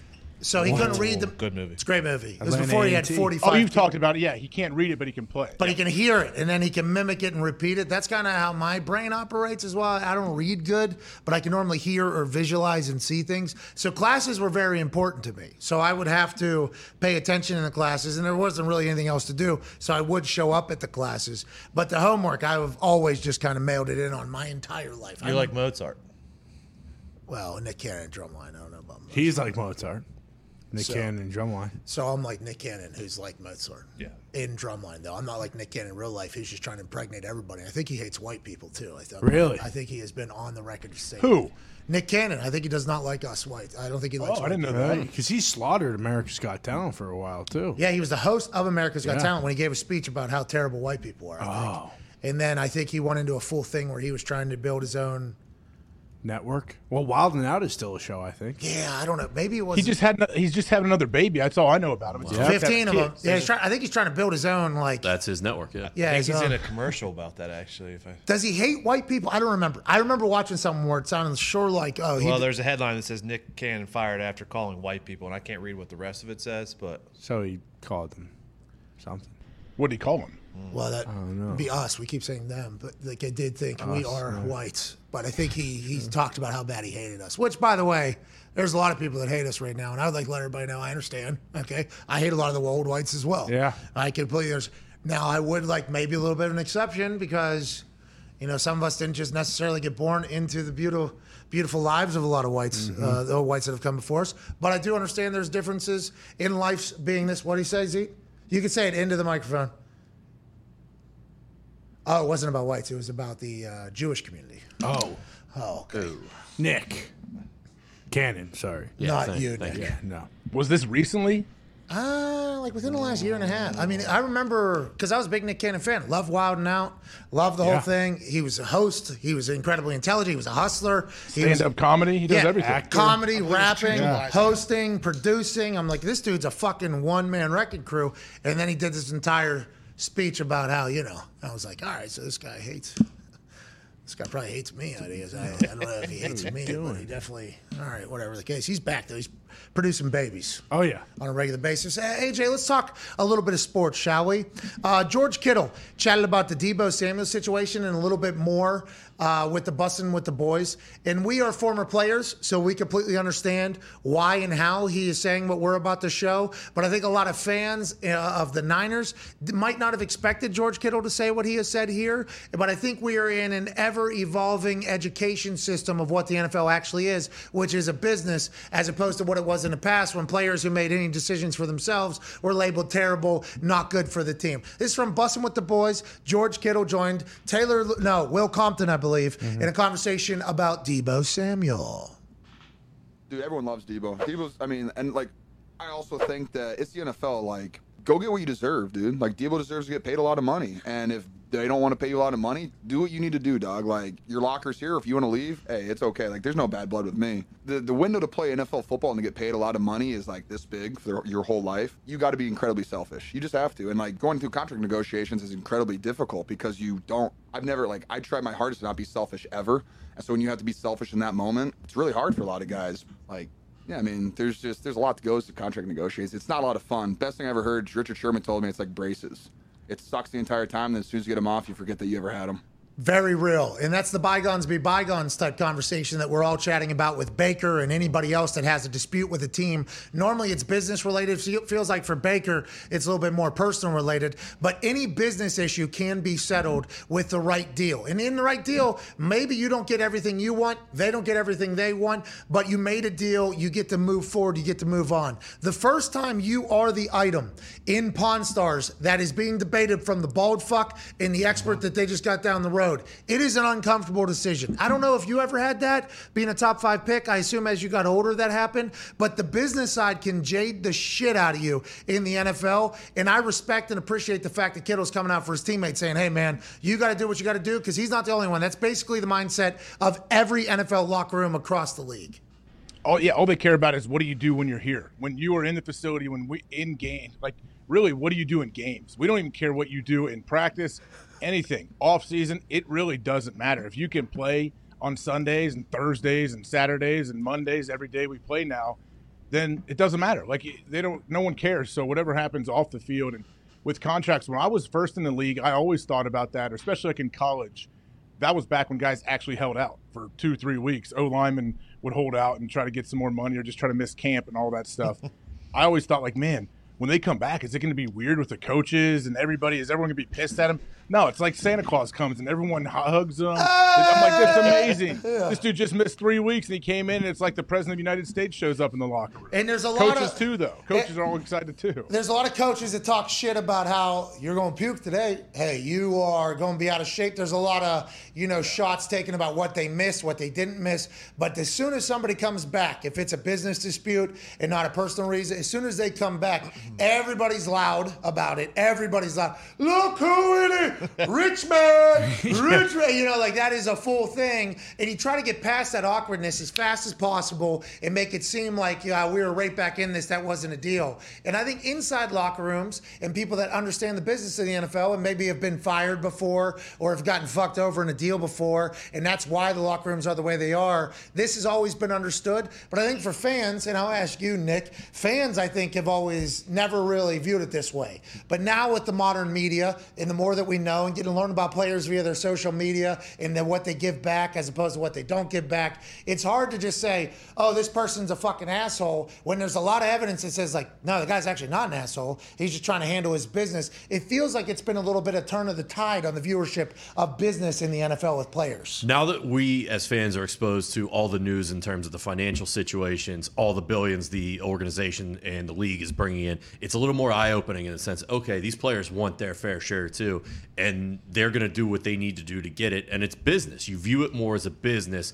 than it is so just a, oh, I'm from Pittsburgh. I like the Steelers. Fuck everybody else. You're lucky you get to play the Steelers because you might have played in high school and you're like, this person has a job that I dreamed of, and now he's going to act like he's not making enough money. It's like, well, if you were in that position, pal, the job you dreamed of, we would all want you to make the most amount of money that you could possibly make. It's a little bit different than your high school when you're selling tickets and maybe raising a little bit money for your athletic department, and as opposed to billions and billions and billions of dollars being on the line. Not that you can't affect your future brain and body in high school, you certainly can, but in the NFL, you see a lot of the future uh, injuries and bodies of players. It's like I'm happy that we're at a point where it feels like people are much more understanding that this is a business. This isn't the high school game that you played or that the guys played. This is a vastly di- it's the same game, different world, AJ, and I'm happy but it's that's not all bad. Like the fact that it is a business, it, everyone instantly wants to jump and say, "Oh, it's terrible." Like it's the love of the game. That's why they started playing. Yeah, of course. And the majority of those guys out there playing absolutely love football. But there's just a lot off the field that happens. And I think what's cool is watching old school coaches. That would surprise me when I was when I was young in the league. I was pretty naive to that. I assumed, like where I come from, hey, if you make any waves outside the locker room, like they're to kill you and everyone's to hate you when you get back. Like that's what I assume. Like, hey, you're a traitor or whatever. And it's not the case at all. Even like the most old school, diehard football coaches that you can't even have a real conversation with. They only know how to talk football and three technique and shade and where this guy's going to be. Even that person usually, like I've come across where they'll tell them, hey man, no, hey, take care of your business. Do do what you got to do. We get it. If you need to get out of here, like I've watched them tell people that, and I'm like, oh okay, it's pretty cool how how there's kind of a, a good little balance. I think. And to the Tomlin point, it's almost like the coaches feel like, hey, you got to handle your business when you get back. It's on me to make sure you catch up. Like it is, you know, Yeah. it's a cool, it's a cool That's why thing. we're called coach. I'm not scared to coach. That's why I like Tomlin a lot. Like he's, hey, yeah, that's what that's what we're here to do. What did Aaron Rodgers say? Cool profession, tough business, or good profession, tough business. I forget how he described playing in the NFL, but that's uh, that's because a lot of guys that make to the NFL, and I reiterate this fact a lot, but it's why the business becomes a pro. Uh, like a, a potential jaded spot or a not so favorite part, as George Kittle described it and Sherman described it as braces. Most guys from high school are being tabbed as NFL guys. This is an NFL guy. This guy's the best in his school. This guy's the best in his team, in his surrounding area. He has a lot of articles being written about him. In college, this fucking guy might have redshirted, but he's this is an NFL guy. On campus, this is an NFL. This is an NFL guy. This is an NFL guy. Then you get to a league filled with all the guys that had the same exact thing, and you are being told that you're not worth the amount that this person's worth? Or why are you asking for what this person's worth when your entire life, not everybody obviously, but most guys, your entire life you've been told you're the guy, you're the guy, you're the guy. Then you go into negotiation and they're like, uh, you're certainly a guy, but the guy is worth this. Yeah. You're worth this. And that's just a direct punch right to the nuts of pride for a lot of guys. And that's when you see people get like, Oh, fuck you. Everything I've done for you. I fucking broke an ankle. I sprained my fucking knee, my AC joint for this team. And now you're going to tell me that this guy that's never done a thing for our team is worth more than what I'm worth and what I'm asking. Like, what I'm asking for is a fucking problem. That's how it spirals. I'm not saying that's, by the way, my position, I'm fucking punter. I'm just saying I viewed this numerous times with numerous teammates. When guys from outside would come and get paid, then these guys would be like, hey, I'm up. This is what I'm looking for. And like, yeah, we can't do that. It's like, motherfucker, when you were literally sitting in a corner in Philadelphia losing, I was playing in a Super Bowl for this fucking team. I was doing this whole thing. Like, that is, that's when the business becomes, you know, a little bit of a sore subject for a lot of guys, I think, AJ. That's what that uh, that chip on the shoulder mentality works very, very well in all of pro sports because when you add business into something that is very personal and egos and everything, that's what drives a lot of people. I mean, I that scenario you laid out, I could see being being pissed. Yeah, if you're that dude and you know what you've done for the team, the little stuff you've done behind the scenes, the relationships you have, and then the GM or owner decides to do something that probably the coaches might not even like. Like that's just how it goes. Though you have to. I always thought like, hey, you can be pissed, you can be mad, whatever. Like, give it 90 seconds, three minutes, do whatever you want. You got to move on eventually, man. Yeah, because if you play bad, everything that you're bitching about, they are going to hold against you and say, Hey, that's what's fun about football. I don't want to cut you off, but like other sports, let's say well, quarterback, punter, a little different. Quarterbacks, you get all juice before the game. It's probably bad because you're going to overthrow people, whatever. You got to somehow harness that. But if you're pissed off as a football player, it's by far the greatest sport to play. Because if you hate everybody, you hate coaches, this team, the, the front office, whoever, you just fly around and don't and don't care. And sometimes that's the best way to play. Tom McMahon uh, used to, so something would happen, right? It's probably a tweet of mine. I'd get some sort of letter, and I'd be like, fuck this place, dude. Like, what are we even? I've sold more jerseys than fucking everybody in this goddamn locker room for this place. I am Walter Payton Man of the Year for this fucking place, and I'm getting shit for a goddamn tweet. So I'll go outside and like I'm obviously a little bit pissed off. In Tom McMahon's office had a window right to the practice field, you know, it was right next to it. And he would walk out. He goes, "I could tell you're pissed off today. That fucking boom coming off the foot. Like, how do we? Who did it? Who did it? How do we do this anymore? Did you hear what this guy said? I'm like, fuck off, Tom. Okay, because I, I, I literally, as a punter, you're like a golfer, right? You're trying to find like as much like I'm trying to be as cool as possible at all times, but a little bit of fucking, you know, a little anger, not bad. I didn't even think about a big meathead linebacker though. Just pissed off. Like, hey, Coon, you're fucking getting it today. do it. I don't know if you heard what Andrew Brandt fucking said to me earlier. Let's go. Can we go goal on Big Mike? A fucking yeah, fuck you, Mike. I heard what you said too. I said that to Chuck once. I gave Chuck a nice, hey, fuck you. I heard you were a part of this. Chuck, "Whoa, what the? what did I do? What? What? Wait, what? I'm so sorry. You probably did. The next day I had to do like, uh, obviously you're a coach, head coach of the football team. I have a lot of respect for you. I like I shouldn't have just said fuck you to you, but in the moment, you know, in the moment, he's like, yeah, listen, I understand. Listen, I just explain to me why I'm being told to fuck off first before I. Just, oh my God, Chuck, you got it. Uh, go ahead, Connor. Well, and those the contract stuff. I don't know if it happened when you guys were in the league, but like now there's guys who get drafted and they like hold out. Like didn't both the Bosa brothers as soon as they got drafted? They That always it happened. yeah, the contract. That's It actually used to happen way more. Now they can't really. Well, that's because everything's slotted except for the guarantees and when you get the guarantees, right? So the Bosa brothers were trying to work when the guarantees were coming, when other guys, I think, just slotted, take it, keep it moving. I respect it. I like it. Just like I assume a lot of people at the Chargers and the Niners, whenever they came back, they're like, oh, okay, big business, Bosa, trying to get the guaranteed money, trying to Yeah. fuck the team a little bit earlier. We like that. We like that. We respect that. Well, and they know too, because both those guys I feel like came in right away and were unbelievable for the like. I feel like players like you guys were saying they kind of know their value more so immediately because they are slotted with everybody else. How do you feel? Schrager said this about um, Green Bay getting two Georgia guys. He said, these guys are studs. We don't know. They were studs in college, absolutely. Everybody. And so they should be studs at the next level. Everybody was studs. Nobody knows though. Yeah, nobody knows until they actually play. Yeah. I, I almost I get so mad whenever that happens. Like, oh, this guy's going to go on to do blah blah blah. It's like, who says that? Well, in high school he had fifty thousand yards. It's like, all right, he was playing against fucking Connor Yeah. in high school, and it well, he was in the SEC. It's like I understand that. I understand he was the SEC, great players, but not everybody's just able to pick it up in the NFL. It's a different sport, right? And you would be able to attest to this a lot more. Why is the NFL so vastly different than college? And why do you think some guys make it and some guys don't? Is it all because of the amount of time you have to prepare and study and everything like that? I mean, yeah, that's a huge part of it. But there's still people out there. There's still guys that can play off just raw athletic ability, and they're at, you know they can just shut people down uh, in what they do. I mean, I, the biggest difference probably is that everybody is good. In college, you play a team, and if they have Even in the four- SEC, even in the SEC. Yeah, like if they have three or four guys that are going to get drafted, I could say I'm say I'm playing defense in college, and the offense I'm facing has maybe three guys drafted. There's not a whole lot of teams that have three offensive players drafted. Like I'm playing Texas, Vince Young, my senior year.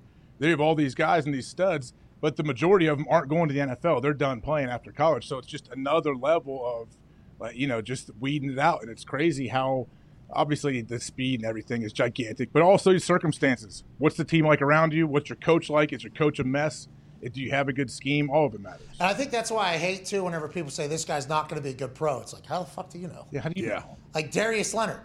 He was the worst draft pick in the history of the NFL. Somebody, Bleacher Report. How can you Mm-hmm. say that? Exactly. That's my issue. That's, the, but it's the same on the other way around. Whenever people say like this rookie's going to be an All Pro, it's like, we, do, you do not know that. You ha- you have no idea if that is how this is going to end up or not. None of us do. That's why the draft spectacular is such a joke because we don't know any of their names or how they're going to do, and we say that after every single pick. I have no idea who this guy is. Could it be good? Eh, get- maybe could be good. But I think that's real. Like I hope that because expectations should be set. Although somebody's getting drafted and everything, we have no. there is numerous guys that have had a lot of fanfare, a lot of expectation, and then they have never made it. And I just think on the flip side, there's a lot of people that had zero fanfare, zero expectations, and completely, it's like a scratch off. The NFL is like a fucking scratch off. If you have the athletic ability, okay, you have an opportunity. But other than that, I don't know if anybody's ever going to be able to figure out how or why, except for the people that are there, and they'll have their own version of how or why. Go ahead, Tone. Uh, as far as the contracts and the fans and, and understanding and stuff like that, I think I don't know if it's so much as a, as a general thing as far as it's like case by case. Like I think obviously certain fan bases are going to be rougher on players for holding out. Like Steelers fans are going to be worse than say Chargers fans or something like that. But also like when T.J. Watt held out or held in, fans were very very understanding. But when Diontae Johnson didn't go to man or mandatory optional minicamp this weekend, fans weren't as understanding. So I, I feel like it's definitely like a player by player basis. So for Diontae, like, hey, you're one of our only wide receivers. You're young and you have not won anything yet. So get your fucking ass in there. Is that what everybody was saying in Pittsburgh? Pretty much. Diontae needs to keep his blinders on. Mm-hmm.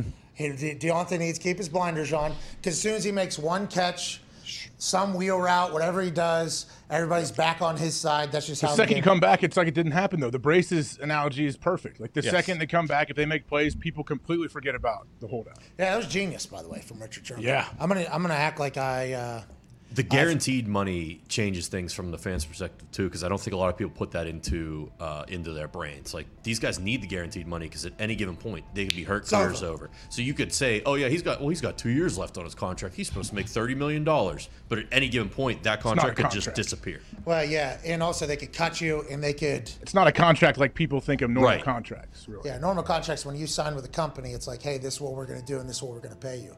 In the NFL, it's like, hey, here's potentially if we decide to keep you around, what you will make. But there's also a lot of fuckery that happens if you're after your fourth year, I believe. If you're a vested player and you're on this. Uh, Part of the 53 or the active roster on day one, your contract is guaranteed for the rest of the season. Yeah. So you see a lot of guys get cut literally the day before the first game who've been on the team. They get kind of hidden, then they're signed on Wednesday, and that's so the team doesn't have to guarantee them the entire season contract, but they can pay them week to week. And it's like, yeah, that's good business. It's like, yeah, but also from the player's side, you see why they want guaranteed money as opposed to having zero control over it at all, AJ. Absolutely. That that uh, situation you were talking about, getting cut right before the, the opening day and then coming back. Uh, I believe Kuhn did that in with the uh, with the Saints for a year or two, where he would come like he would pop up and down throughout the season multiple times. I think he I think he still did very well, but I was like, man, they need to give you some stability. I feel like. Yeah, Griff Whalen was cut, I think, eight times in one season, maybe or seven times in one season. Having a Folk this year, and he had like one of his best years. Nick Folk? Yeah, Nick Folk, I believe he got cut, and Brian Hoyer right before the season. Then they were on the active roster. You're vested, one. yeah. Hey, I, I can't promise you an entire season contract. Sorry, even if we got to miss a couple kicks here week one, I cannot be committing this amount of money to you every single week. Comes back week two. Welcome back. We Let's fucking ride. Thank you so much. It's like the vet min contracts too. Like they got raised, right? But instead of vets making more money, they just cut more vets and hung on to more rookies. Yeah, rookies made it and quarterbacks got paid. Yeah, Yeah. it's crazy how it all works out. It's a business though, and I like Kittle going to bat for Deebo.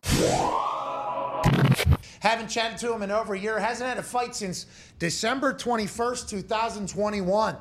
All the way back in the game, an absolute stallion, a man who's undefeated in this weekend. He will beat another man quickly in an epic way. Ladies and gentlemen, future of the company, the current of the UFC, Suga Sean O'Malley. Yeah. How are you, Bob? We getting a little Zen situation going, a little manifestation happening, Suga? Oh shit, Pat! Didn't even know you were calling. I was just meditating, brother. Oh, you're manifesting in that moment. What are we meditating about? What are we manifesting? Are we trying to lose weight right now? Yeah, we're uh, we're we're getting there. You know, weigh-ins are Friday. What day's a Wednesday? Got a couple more pounds to cut, but in good spirit. How do you feel, Sean? We haven't talked to you in a while. It looks like from afar you've been enjoying your life. It's been a while since you've had a fight. Are you excited to get back in there? Yeah, I'm super excited. Uh, last fight I fractured my thumb, so I had to let that bad boy heal up, and uh, you know, it, it, it's just it's been going. Everything's been going so perfect, and uh, you know, I think it's it just adds up to another beautiful performance Saturday night. You mentioned that thumb. Like, are you? How long did it take before you felt pretty confident throwing that thing? Um, I it wasn't a bad fracture. It was like a it was a just a little fracture. Had a cast on for like eight weeks. Took it off and completely like forgot about it. It, it feels one hundred percent. Well, how long have you known you're going to fight Pedro Munhoz, uh, Munhoz, Munhoz? And when are you going to the top? When are we having Suga Sean main event this thing? We we tried to ask Dana the other day when he was on, and he kind of, you know, he has to do that because business purposes. Are you Yeah. are you early in the card? When are you late in the card? And when do we get the Suga Sean experience where you're the headline? Because we know the arena is going to go fucking berserk when you walk out there. They go fucking berserk when I walk out. I open up the main card, 7 p.m. I, I fight. That's kind of where I've been at for the last couple fights, and that's kind of you know I've asked the UFC, hey, can I open up the main card? That's what I like to do. I go knock them out, do an hour of media, and then I get to watch the co-main and main event. Um, I've told the UFC I'm ready to main event a card when I'm going to get paid a, a million dollars. So I think we're just we're a couple fights away from a couple fights away from that. I think UFC and I are you know great business partners. We work really well together, and uh, we're we're on the same path. So I got to go out there, finish Pedro, maybe go out there, knock one more person out, and then we're main eventing. But honestly, I could main event a card right now by myself. So it's just kind of uh, you know it's it's all part of the game, and it's all you know. I just trust in the process. UFC knows what they're doing, and um, I just got to go out there and win fights. Dana, very complimentary of you when we chatted about him. It's nice to hear that your partnership alongside of him is also a good one on the up and up. And hearing you say that, by the way, vastly different than what most fighters say about the relationship whenever they're done. You're in the middle of an epic run right now. And not just epic. I was going through your last fights because I'm like, when the fuck did this guy fight last? I was trying to look it up, and it's December 11th, 2021, and it's KO TKO round one, 442. Then your last fight before that, remember you broke both your hands because you punched a guy in the face so many times. Uh, Yeah. KO TKO. Your fight before that, KO TKO. We were introduced to you, KOTKO, with an incredible promo afterwards, and you've actually alluded to like putting on a beautiful performance, not only in this conversation but in the past. How is it just your extreme confidence? Is that why you're able to do this? Because some other guys, they get in there and it looks like they're you know, like super locked in, super zoned in. You're so casual about it. Have you always been like that? And what do you uh, attribute that to, you think? Yeah, I, I think even looking back when I was, you know, 16, 17 doing kickboxing matches, I had a similar style, and it was just, you know, the only thing I could really say that would make sense to people is just being in a flow state. I, I don't feel like I, I just really feel like I'm in there performing. I'm not thinking about anything. I'm just I'm in there uh, performing, and uh, it's where I it's where I belong. I love I love being in there, and I love the preparation for fights. Like it's been a long, really 12 weeks since I've known I had this fight, and it's been a very disciplined 12 weeks. So for me, Saturday, July 2nd, I get to go in there and just show the world what I've been working on and how how disciplined and dedicated I've been to this fight. So for me, it's just about going in there and having fun. I just you know I really really enjoy performing uh, in front of millions of people in T-Mobile Arena. Um, so I, I think it's just I just go in there flow and just do what I know I'm capable of doing. It's honestly hard not to be confident. I try not to be confident. It's hard. I knock so many people out of my life. It's like, it's really hard not to be confident. So I try to stay humble, but Pat, it's hard. Yeah, I can see Did it. you always have that? Was it like that from from the jump when you started fighting? Um, I look back when I was 16, 11 years ago when I started fighting. I don't remember kind of where my mind was at, but I remember I was knocking people out pretty early on, like when I was 16, 17 Hey, were you scared? Do you remember being scared in the, your first couple fights or no? I remember thinking, like my am- later amateur career, not so much my pro career, but later in my amateur career, I had 14 fights. I'm like, why do I do this? I do not like this feeling standing in the back. I, in, in my in Great Falls, Montana, I remember standing in the back, being like, I don't have to feel this feeling if I don't book a fight. It's it was such a I didn't like that feeling. I wanted to just get in the in the cage and just black out, kind of just because I kept winning, so like just black out. But then I just kind of learned how to you know enjoy that, and you never know how many more fights you're, you're gonna get. You don't know how many more fight weeks you're gonna get. So I'm really just enjoying all of this um, because in ten years from now, I'm, I'm not gonna be able to do this, and uh, that's that that kind of sucks. I just not being thinking about not being able to perform like how I am right now is kind of scary. But going into a fight, I'm I'm definitely not scared or, or nervous. What's the normal fight week? You said you got a 12 week camp here you've known for a long time. Is this the longest? What's normal? And have you added anything to your training differently than what you've done in the past? Um, everyone's different. You know, some guys get short notice fights, three weeks, two weeks, four weeks. I I have I don't know. I think I've been lucky enough to where I've always had like a full six, seven, eight week camp. Um, I wanted to fight Pedro in Phoenix with like six weeks ago, but he was for whatever reason either injured or scared. Not scared. I'm just kidding. But uh, he, he didn't fight then. So I've known about this fight for a long time. Uh, I don't even remember what your question was. honestly. Have you added anything to your training for being 12 weeks as opposed to six, or is it the same camp, just longer? Same camp, just disciplined diet, um, same training. Thank you. Um, Shout out. same guys, same group, same team around me. Uh, you know, it's, if it's not broke, don't fix it. Haven't lost yet, so continuing to do what I do. See, you beat the fuck out of Timbo there. Mm-hmm. Yeah, yeah. Fucking cracked him on his jaw when he was holding mitts. About broke his tooth. What's that about? You missed the mid, or he was holding it wrong? I'm just so fast. It happens. You feel good, huh? Is this the best you felt going into a fight? Um, I'd say it's probably. Yeah, I mean, I feel. Yeah, I feel this is the fastest I've ever felt for sure. Most confident I've ever I've ever been. My skills, you know, definitely have gotten worse in the last couple years. So I've improved in between each fight camp. Um, my weight's perfect. Uh, it's right on where it's supposed to be. I'm yeah faster than ever. So yeah, 100. percent This is probably the best I've ever felt going into a fight. Where are you at right now? You're in the middle of a weight cut. Do you have any other shit going on? How many weight? How many pounds do you have to lose here in the next two days that we should look out for? probably about 10 11 pounds uh, i still have to cut and then today is all, media all day yesterday was you know a bunch of business calls and media day and media stuff too. Uh, today is a full day of media for the next probably four or five hours. We got media taking pictures doing stuff like that. And then i still have to go work out later this afternoon. So super busy wednesday. Um, pretty busy thursday. And then Friday, all we got to do is weigh in, and then we got the, the weigh-ins in the afternoon, which I which I really look forward to because I get to look at Pedro and, and size him up. Will you try to look through his soul? If I can, he's fucking five six. I'm five seventeen, so I can look right over. Six five in this motherfucker. Go ahead, Connor. yeah, no. I'm gonna try to look at his eyes, but I don't know. We'll see how far I get my neck down. Don't hurt. Hey, don't strain your neck. You feel good. I know. Go ahead, Connor. Yeah, Sean. Obviously, you don't know if you're gonna, you know, break your hands on somebody's face like against Moutinho. But do you all, like ever have an idea of how many times you want to fight during a year? Like, is it usually two, like a July and then December, or have you thought about squeezing in maybe three fights a year?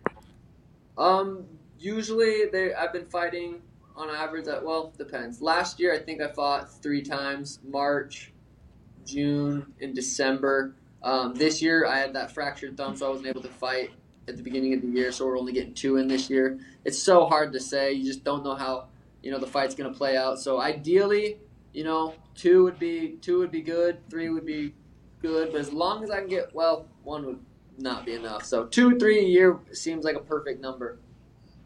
You getting that Oc yet? Huh? Did you get in that Oculus and do any of that boxing game that I did? I did get in that Oculus. Actually, a pretty good little workout. It isn't that bad. I was. It made me more impressed by what you were able to do in there. Here we go. Okay, so do you think that'll carry over if I ever get into the celebrity boxing in like five years from now? Do you think the Oc will carry over into real life? I think if you solely trained on the Oculus, did a full six week fight camp in that thing, you'd be 100% prepared mentally, physically, emotionally, and it wouldn't feel any different. Boom.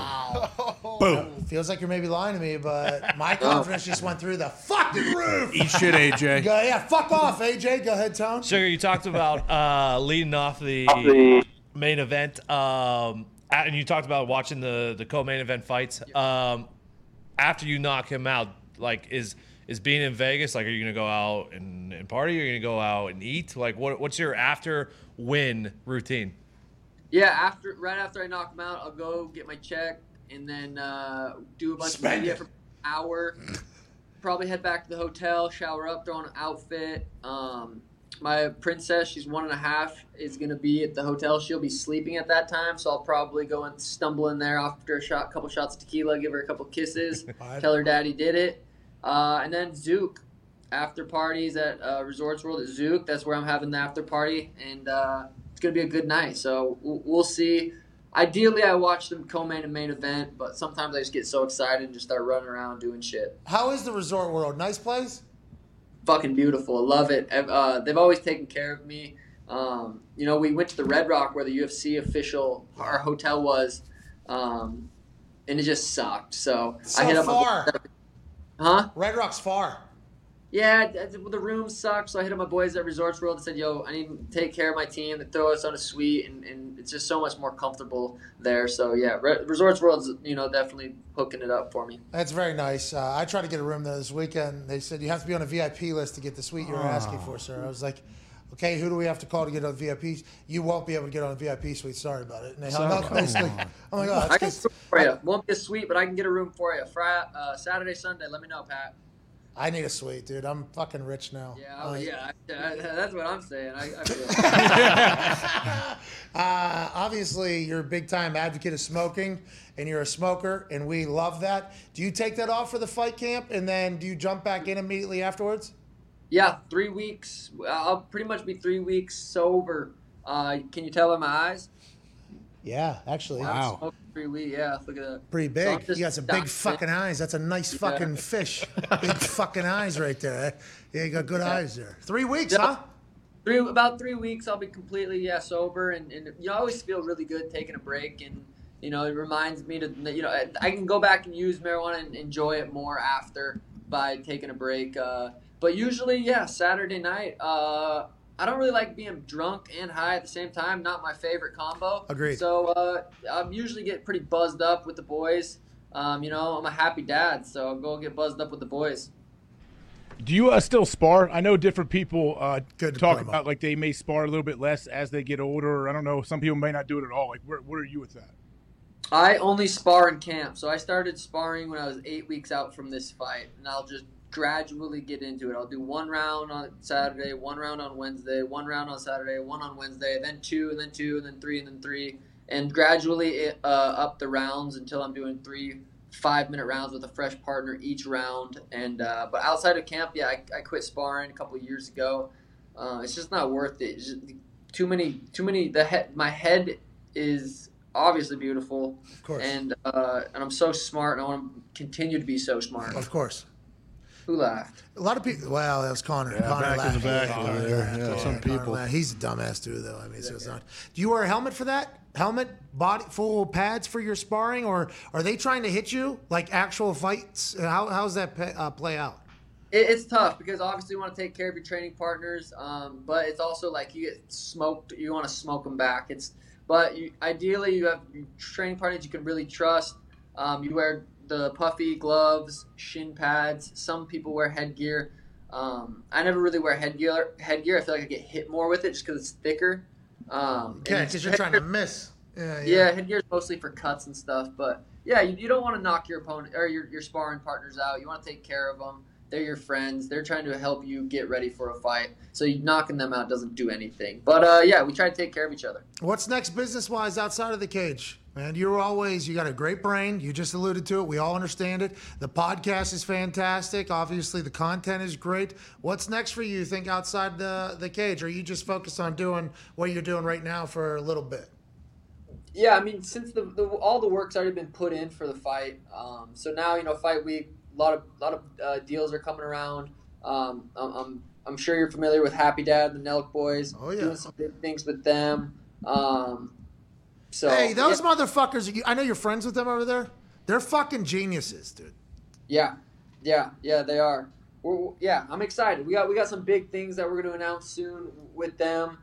Fucking love those guys. They're going to be there front row at the at the fight. They're going to be at the after party too, um, celebrating. So yeah, big big things coming. Uh, I'm, I'm definitely want to get into the investments, and, and I'm a entrepreneur, so I gotta I gotta you know make that money outside the UFC too. Suga entrepreneur, a man is to walk into a cage this weekend and do what he's always done, which is put on a performance and knock a motherfucker out. We appreciate the hell out of your time. Good luck with the weight cut and the media. Yes, sir. Thank you guys. Appreciate you. Hey, Connor laughed at you being smart. Though. That's kind of fucked up. It was fucked up. I'll fuck him up.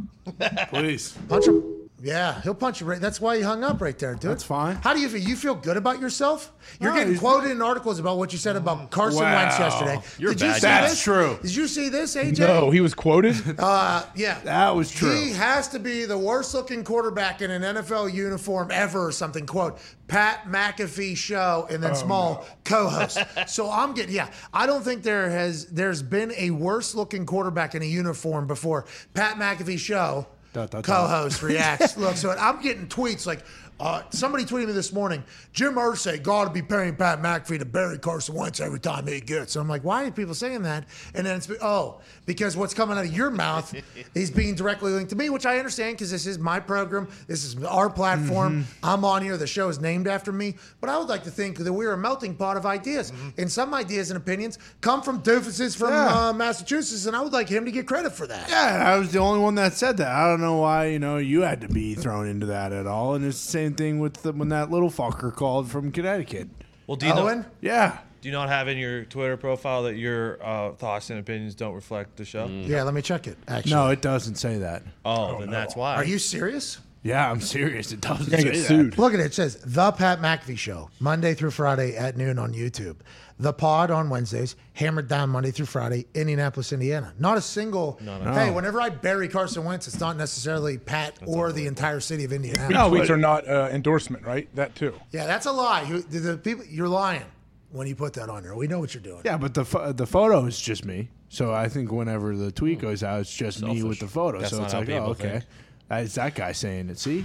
But your fucking your head thing is The header. What is that? That's from two years ago. Yeah.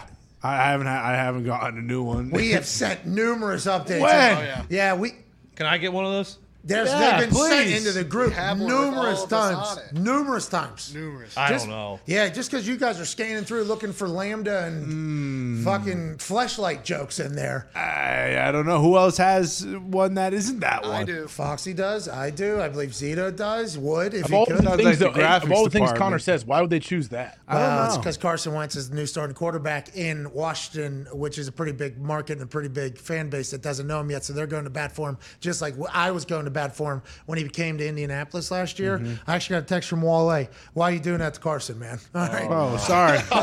sorry about it. All right, so let's get to a break. It wasn't me, Wale. Yeah. Jeez, dude. New England versus everybody. It's always been like that. Yeah, but now your shit is getting. I'm getting. But you know what? I'll stand by it. This program is for everybody speaking their their truths, even if right. it's going to get us in Denmark tabloids, Uh huh. even if it's going to, you know, do whatever. I'd like. I'm I'm cool with open conversation. Okay. Unless you're an AI, it's for humans only. Mm-hmm. Nah, nah, nah. If you want to give us some bets, we'd like that, Lambda. Try and take every dollar from FanDuel. Hey, Lambda, listen up. We just need one bet a week for the football season. Crack the code. And the NFL season begins in 71 days. Lambda already knew that. I, I saw the clip while I was going out to get a, a, a little sip of coffee or something that we put out. Shout out Gump, by the way. And it, the tweet just says, "This show stinks," mm-hmm. and then it is a two-minute clip of me doing three mm-hmm. fake magic tricks, mm-hmm. and then it ends with Criss Angel doing abs, holding the money in the bank thing, Yeah. with Ezekiel climbing. You'll never Going this. for the case. You'll never get this. This show. I blame Possible. Schrags. He really started us uh-huh. off terribly. Yeah, what's his What- that hey, what do you do? Fucking deal. He says he's on Corbin's side. If we get, Yeah. he's like you. He's trying to play your gimmick. Yeah, he's ball I haven't washing said I'm on bum Corbin's ass. side. Well, I know, but every person in the past you have. Oh, he's a good guy. Oh, No, because I cool. met I met Adam Cole and his buds, and I was Cool. like, these guys are very nice. They were not They're nice. not. They were rude. They were pranks. I don't care. I mean, I know you have a program running with Corbin. I don't care about that. I'm waiting for the secondary program where Vince runs out and you get to rematch that guy. You need to get a victory over him. Now listen, that was not a sanctioned match. That was just an exhibition. So, that's Oh, it's a friendly like soccer. well, it wasn't like soccer because we are physical in there. Did you see what he fucking did to me? Oh, I saw what he did. to you. Punching Yeah. the ball 85 Serious. miles an hour into your ribs. You got a collapsed lung still, don't you? I can't wait to tell the story of all of that 30 years from now. Cannot wait. You know, when I feel like it's the right time. I don't like that about the wrestling business nowadays. What part? let's go for shoot here. I like, hey, you're in the business. Like, let's let's be respectful for the business. You know what I mean? Like, obviously, there's people that have opinions and ideas on how the business goes, but they don't fucking need to know. You know, people don't need to know that the pencil was behind my ear there. You know, if they mm-hmm. if they believe that I did, like, you know, like I, I just think there should be a time limit for that type of shit to happen, as opposed to like boom right now, boom right now, boom right now. You know what I mean? Like I think there's Yeah. stages of when stuff should come out and the rest. I, this is just my opinion. I'm a fucking stooge. I've been a fan forever, but personally, I feel that I feel that that is the case. Yeah, I mean, Is it worse now than before though? Like, is more stuff getting out all the time? I mean, obviously, the internet, social media changes that, but are actual wrestlers putting out stuff they shouldn't put out? Not everybody. I think there's a lot of people that feel the same way I do, but there is some that get out and just start like the pop that you're about to get. We understand, but like mm. everybody in the history of the business could have done that at any moment. You mean once they're out of the WWE? no? Yeah, yeah, but like You can't um, really do that while you're in, can you? Hmm. I think people Depends were. who you are. I Who think- you can afford to be, right? I think people were, and then maybe not so much anymore. I'm not sure, but I just don't like as soon as something happens, and then, you know, I'm like, all right, everybody relax, dude. Yeah, hold on to it for a little. It's a fucking business, dude. Let's have a little. Respect the buzz. Well, couth. And also, later, you're gonna need some shit, probably. Yeah, I think that goes with everything. Like even our business, I'm not going to tell a story that's happened behind the scenes here until later on because it's pretty epic. And Yeah, I do it now just for a pop like that. And who knows how it's gonna. And by the way, if you were to tell said story, would do well, Yeah, exactly. which I understand why you would want to, but also like much better later on. Yeah. It's like wine. You know what I mean, AJ? It is like one. Yeah, of course, man. What's the saying? Can't put the toothpaste back into the tube. Yep. That too. Something about the something about the something comes to those who wait. Grass is always greener. Yeah, I mean, not, pati- though. patience is a virtue. Mm-hmm. Grass is not always greener. That's definitely something people need to. No, realize. it never is. I Isn't know that it's, the whole point? Yeah, it's actually used in that fashion, I think, now. yeah.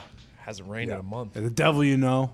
Hasn't rained in a month. The grass is greener where you water it, to your point. Yeah, I'd like to Oh. know how AJ knew I was getting landscaping work done. That was, creepy. Yeah, Nick. Hamda. You're an I got Italian. eyes on you. Good point. You're an Italian. Oh, all right, that's fair. No, I think Nick, you talked about it, or you were put videos out months ago of you doing some work in the backyard or something. His backyard is a paradise. Sweet. You got the pool, right? I do a pull. That means a lot coming from you, whose backyard awesome. is. Oh, now it's a Mount resort. Olympus, Yeah, basically. now now it is pretty awesome. But the your backyard is. He's got a chipping area, a putting area, a pool, big space for a wall, a couple bunnies for him to fucking chase and snap their necks. Yeah, mm-hmm. Nice little sunroom.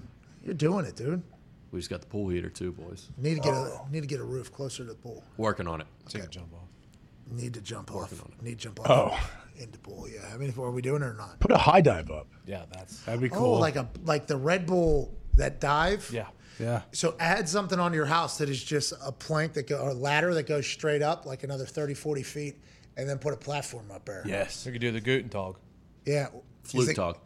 No, the Flugtag is the rocket, the re- the the things. Mm-hmm. Red Bull has the death diving thing. Oh yeah, when all the divers at the bottom splash so that they can see where they're landing. Yeah, when they jump off the cliffs. All the people with uh, with tanks on they splash. That's pretty cool. It is. understand that. It's fucking absurd. They'll go off like 100, 120 foot cliffs. Oh yeah. No thanks. Doing flips and twists and everything. They got to be on sucks. drugs, right? Those people got to be on drugs. They got to have drugs in their system. Fear that. Alex Honnold. Yeah, it's the fear thing. That's what those people are doing. They don't have it. You catch me in my The amygdala. you. There it is. There it is. Can you just remove that? Can you go in Yeah, and it's like, not hey, good. take Yeah. it out? You will have unwanted consequences, but yeah. Like what? It's like when it's like when you go know, back in time, huh? Exactly. You go back in time. Butterfly effect. You catch me early twenties though, pretty tuned up, boozed up. Oh yes. You could have probably got me to jump off one of those things, but like How high though? I mean, there's a big difference between like 50 feet and 150 feet. I agree. In Pittsburgh, though, there was like a 50 foot pier or whatever into the river that we would jump shack. off of in pitch black. I mean, that was Stupid. stupid. But, but I guess the pitch black helped because you couldn't really. Yeah. You had no idea what was coming. You. I think you still would if the right person challenged you. if we're getting it on content, and I know I won't. Depends die, how close the mountain. Like depends if you could really feel confident about jumping out and getting away from the wall too. I think if it's like a close call, okay, you better get a good push or you're going to come right back and smack this wall. Yeah, how much is on the line? I guess The second part's a big one. What you said. I won't die. Mm-hmm. Yeah, if I have pretty good confidence, I'm not going to die. I'll do. Well, you got that ear though. You got that eardrum. You can't do it. I would it. certainly hold. Yeah, that. I of mean, course. what are you Well, Good, about? good luck when you lose control in midair though. No, put No, earplugs body in. control is the whole thing. That's Mm-hmm. you know what I mean. That's why I would probably, I'd probably swan ten Bombini in there. Exactly. Yeah.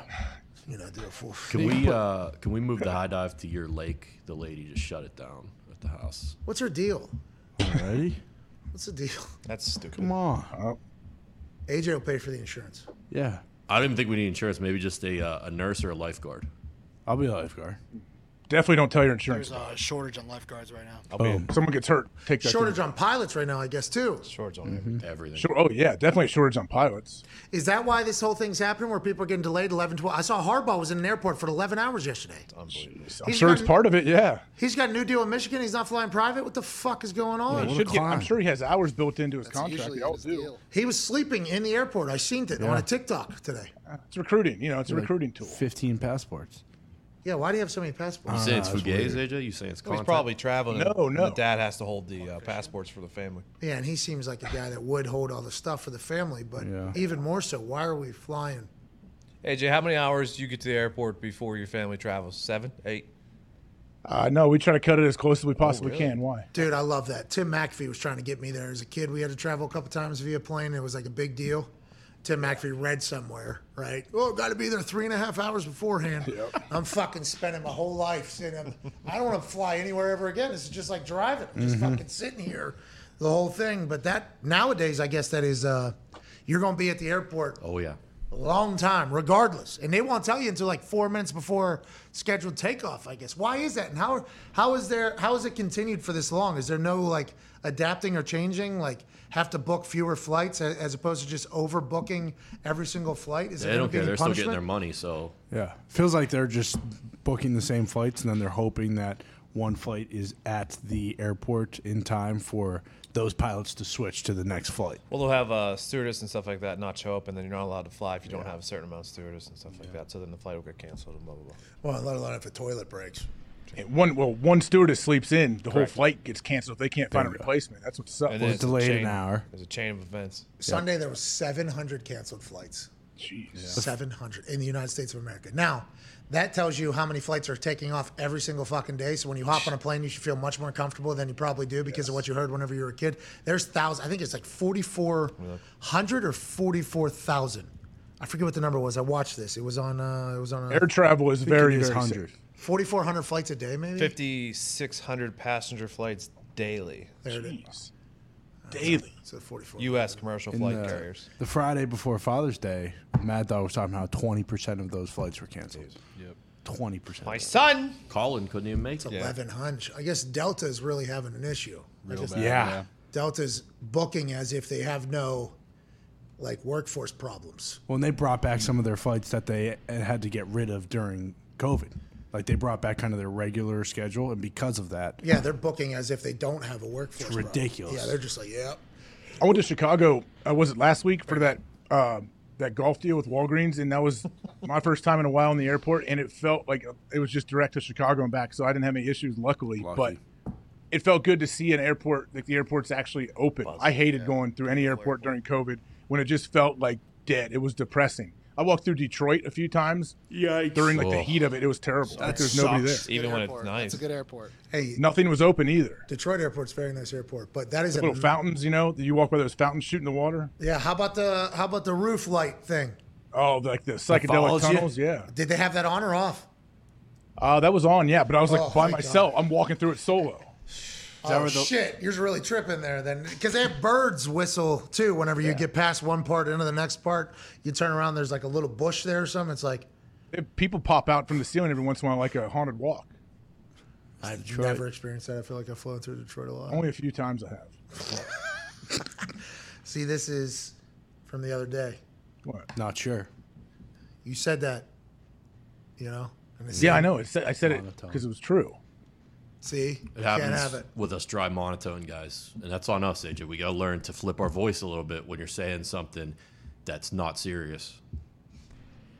Maybe I am serious. You're not.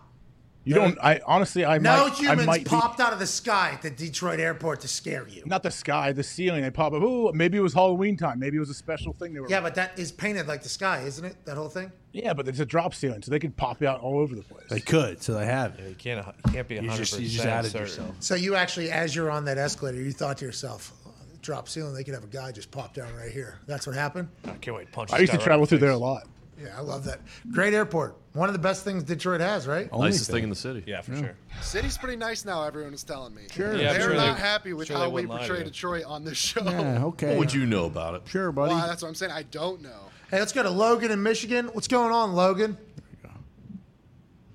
Pat and the boys, how we doing? You in Detroit? Keep it moving. Sorry about it. You did great there to start the thing. We kind of derailed you. Are you in Detroit? Where are you in Michigan? Western Michigan, where all the ups are? UP, where you know Canada is? Northern. I'm way up north uh, by the Saginaw Bay. Summertime Is that in by northern where, uh, Michigan. Sean- Saginaw. Summertime.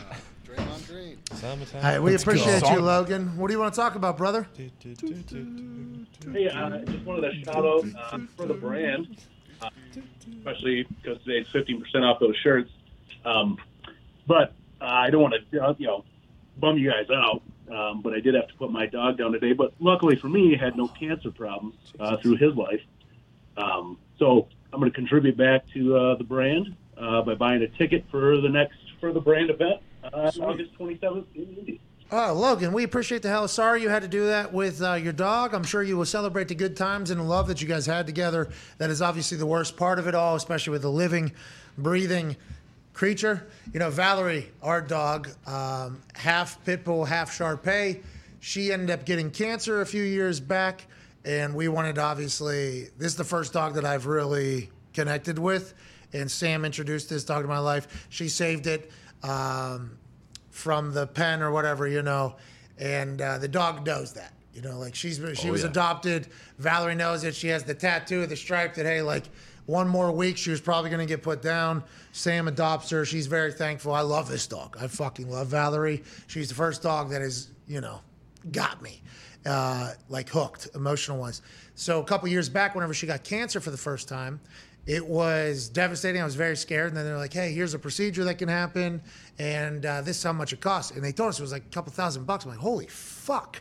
That is so much money. And I had to think back to like my mom and dad. Uh, whenever I was growing up, if this was to happen to a dog that we had had, there's no fucking shot that that would happen. There- there's no chance that they'd be able to spend that money. Sam, her mom and dad, same exact situation. So Sam started Further Brand to basically help people pay for cancer treatments to extend happiness with their families and for dogs. Uh, 55 different dogs across like 30 states she's already helped and she's just getting going she had a news she was on the fucking news yesterday man i was I so saw you post something. I was so proud of her, man, on the news doing her thing. Uh, it's really, really cool. And I feel like she's getting true fulfillment out of it. But there's a lot of sad dog stories that are coming through, too. And it's like, oh, that'll weigh you down. That's heavy shit. You know what I mean, AJ?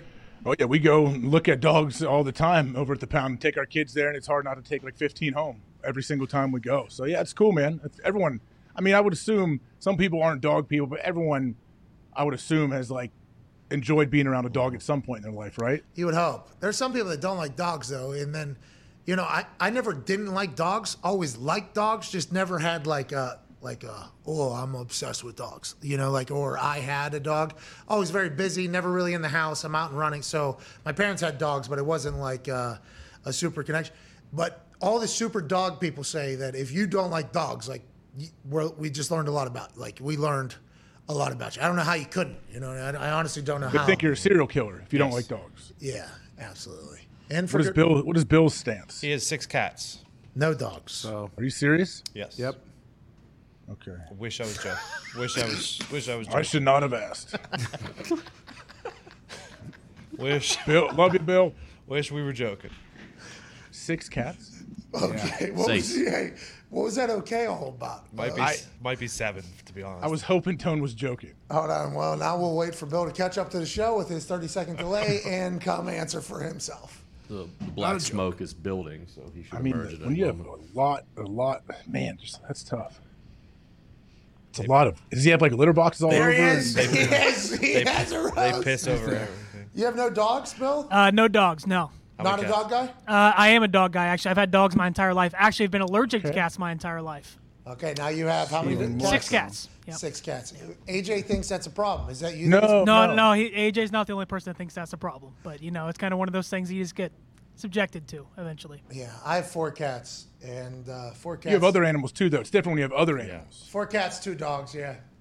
Watch Twelve raccoons, possum. No, No, those things are dead That- at the other house. No. Way that- dead. Way, way dead. Oh yeah, nail gun, right in the fucking head. Sick of that shit.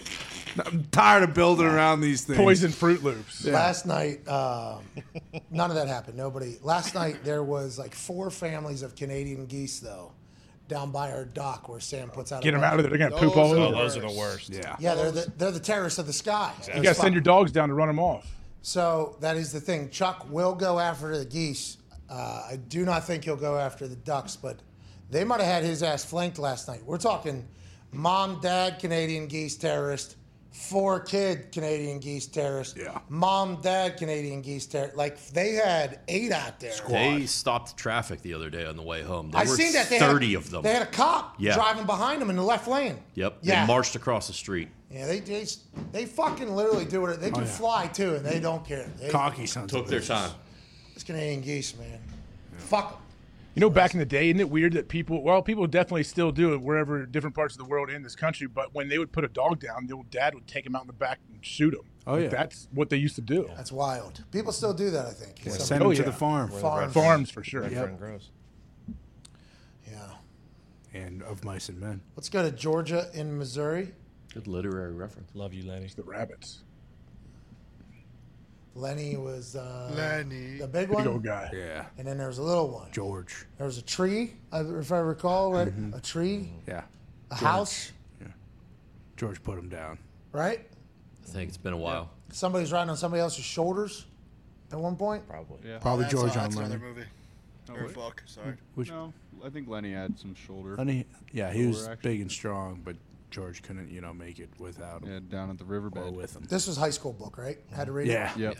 So literally, all those books you had to read in high school. My only versions of them is the conversation that people had before each chapter that we had to talk about. So I just have to try to piece those things together. There's a movie. Yo, George Clooney. George. Is it is it Clooney? I thought it isn't Malkovich. It is is he Lenny? Malkovich. Malkovich, phenomenal role. Mm-hmm. Yeah. He's always good. You I might be watched it thinking in of school. Grapes of Wrath. Let's go to Georgia in Missouri. Georgia in Missouri. What's going on? The 5 Energy phone line. Last call of the day. Last moment of today's show. Thank God. Pat, AJ, boys, let's ride. Oh, That's all right. Georgia. That's right. Do we have the name right? Georgia. Yeah. Georgia. Hey, Pat, I wanted to ask you if you saw the um, UFOs over San Diego last night for like over an hour. You're damn right I did, Georgia. A lot of well, well, well tweets from me last night. Everybody telling me there were flares and weather balloons. Georgia, are you all in on these things as well? And what were your thoughts? Uh, yeah, I'm all in. I'm all in. I think that they're just checking us out. They Geor- don't mean no harm. Georgia, do you do you find it interesting that the thing that me and Foxy saw is literally the exact same thing that's been seen in Houston, San Diego, and over the air? Oh, gee, you all right? got her. Georgia, Georgia, you Why don't we send a plane up there? Send a drone up there and see what these are. If they're there for an hour, That'd be a suicide mission. Georgia, we Someone's appreciate you, do. Georgia. I think she just uh, got. I think her phone just Aliens. got shot out. But me and Foxy saw these things. Yep. That is sweet. Sweet. I believe that you saw it. I What if- filmed it, Tony. what is that about? Foxy, I filmed it. Oh. Camera work was a little shaky. No, so Foxy and I, the one we saw was big. There's got to be closer video. There has to be somebody closer filming. Yeah, there's there's numerous videos from this last night. Numerous. A lot of people talking about, hey, this has been here for an hour. This has been here How for an about hour. right underneath them? Well, I don't know. Hopefully, I think it was out on the water though. San Diego, right? Yeah. It's a beach town. I think it was out there. Okay. Um, and it could have been. This could be a bunch of drones, by the way. It just hovered for an hour or whatever for no reason. Nobody knew about it. But I don't think that has been announced to anybody. But everything that we have seen since then, me and Foxy saw. They look exactly what me and Foxy saw. And you all laughed us out. We are the fucking first ones. Huh? How about it, AJ? I'm not laughing at you. I just want to. Oh, yeah, I want it's more. a moon. I need to Not see more. I'm sick of It's a seeing moon. this. It's a moon. It's a moon. This doesn't do anything for me. I need more. I need more Come info. on. Yeah, we all want to We see an all need alien, more. AJ, but it's not going to happen. Trot them out. All right, well then good. I'm not gonna act like it's changing the world every time one of these videos pops up and we say, "Oh, this is from seven years ago." and Show now we're seeing it." yourselves. Yeah, I feel like we're close though because they are. They don't care if they get spotted anymore. Mm-hmm. Like they're close to being like, all right, fuck it. Let's And just I believe down that's why the government's like, hey, we need to give a heads up because these people are getting a little bit more aggressive. Yes. They're, they're just a little bit more reckless and willy nilly about their flying around. The other day it was uh, it was a ship going back and forth on the water and then bloop, right in, Yep. and it was being recorded by I think the Navy or the Air Force Mm-hmm. who was trying to say, what the fuck is this? This is in our airspace. See you later. Right into the water, made a splash. Doesn't normally make a splash. Then they're saying that there's potential alien bases underneath the water and deep in the ocean, which would allude to the point that Nick and all the nerds have been trying to make. We know more about space than we know about the ocean. Well, what if they're both the same? Yeah. That'd be awesome. Let's get down They there will and find out. reveal themselves at the World Cup final in Qatar. I hope. Um, Trust me on That'd be one. sweet. And don't forget about that air That show. was a movie. Where they We need to shoot guy one was down. filming the jet. You can't shoot them down, AJ. What and Good start luck. an intergalactic war? Yeah, come on. Wake Yes. up, idiot. Intergalactic. Primitive weaponry wouldn't affect them. Send in Will Smith. Absolutely. Will Smith, Tom Cruise, all of them. Uh, we have some breaking news. Just one day after Ghislaine Maxwell was sentenced to 20 years for sex trafficking to nobody, right? That right? That's what come out as nobody. Sure. Uh, R. Kelly has been sentenced to 30 years in prison for what he has done in what um, grooming and Mm-hmm. hostage,ing Yep. and sexually assaulting Yes. is what was being accused. He used music for superstardom to subject young fans to systemic sexual abuse, has been sentenced to 30 years in prison. That's via Phil Lewis. This all came out on the Surviving R. Kelly doc, I believe, on Lifetime. It kind of opened all of our eyes. Then you do remember the interview where he said, They're trying to take my life. And then, Robert, sit down, and that whole thing. 30 years in jail, R. Kelly, for what he did here on Earth. Um, that that was alarming. The shit we were hearing about with him, and it's like, how did this go on for so damn long? You know? in a time of the internet too, right? Well, a lot of it was going on with cell phones and everything, and he basically is holding people hostage and keeping them from their parent. Like, yeah, it's that whole deal was it was like a five part series. It was terrible. Yes, it was terrible, and that makes you think also about like how the Ghislaine Maxwell stuff and Epstein stuff happened while we had the internet and everything like that. I don't understand how some people can get away with the things that they do. I don't understand how some people can sleep at night. I won't be able to sleep tonight because how bad this show was today. But I hope tomorrow we get back in the batter's box and we take big time. I'll be better one. It does make you wonder how people can sleep at night when they see something like that Yeah. happening. Like maybe they uh, have ice served R. Kelly ice cream, Yeah. and didn't say anything, To the didn't do anything, didn't raise any uh, red flags or question marks, or No, actually anything to sang, the right? authorities. Yeah, Because that person was working at an ice cream shop that Cold when you get Stone Creamery. You have to sing whenever a tip comes, and R. Kelly was just dropping money. weekend. Dance, Yeah. sing for me, Zito. Have me some fun. We did sing that, yes, and I, I, I pray to God, and I said sorry to him, and the people, You said sorry to God. everybody. Nice. Okay. Repent. I repented. Do you forgive him? I fucking hate the guy. I always have, always will. Zito? Is? No, R. Kelly. Well, I'm not talking Are- about forget. We, none of us have forgiven. R. He just Will his music get canceled though, or will they continue to play it? We all forgave. I mean, they're still playing Michael. Say three Hail So- Marys. Michael didn't get convicted though. Vast, you're going to get fucking killed Different. for what you just did. Vastly different. I mean, both documentaries. Yeah, Michael went to trial though, didn't get found guilty. R. Kelly here.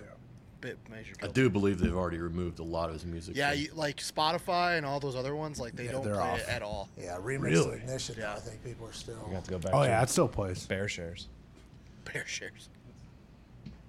That's a shame, man. How the? F- why the fuck? You know why you gotta? Why? Yeah. Well, Yeah. I mean, who knows the cra- Yeah, I don't know. I don't understand people when people are into people that aren't into them. Like, what makes you? If someone's not into you, I don't understand that. I don't. I don't. I'll never get that. Yeah, I can. Why you keep pushing? There's some weirdos out there, dude. Mm-hmm. We need to stay away from them. Exactly. Exactly. Now he's locked up. Where's he going to jail? Do we know? Funny. Where was the trial? New York. Brooklyn.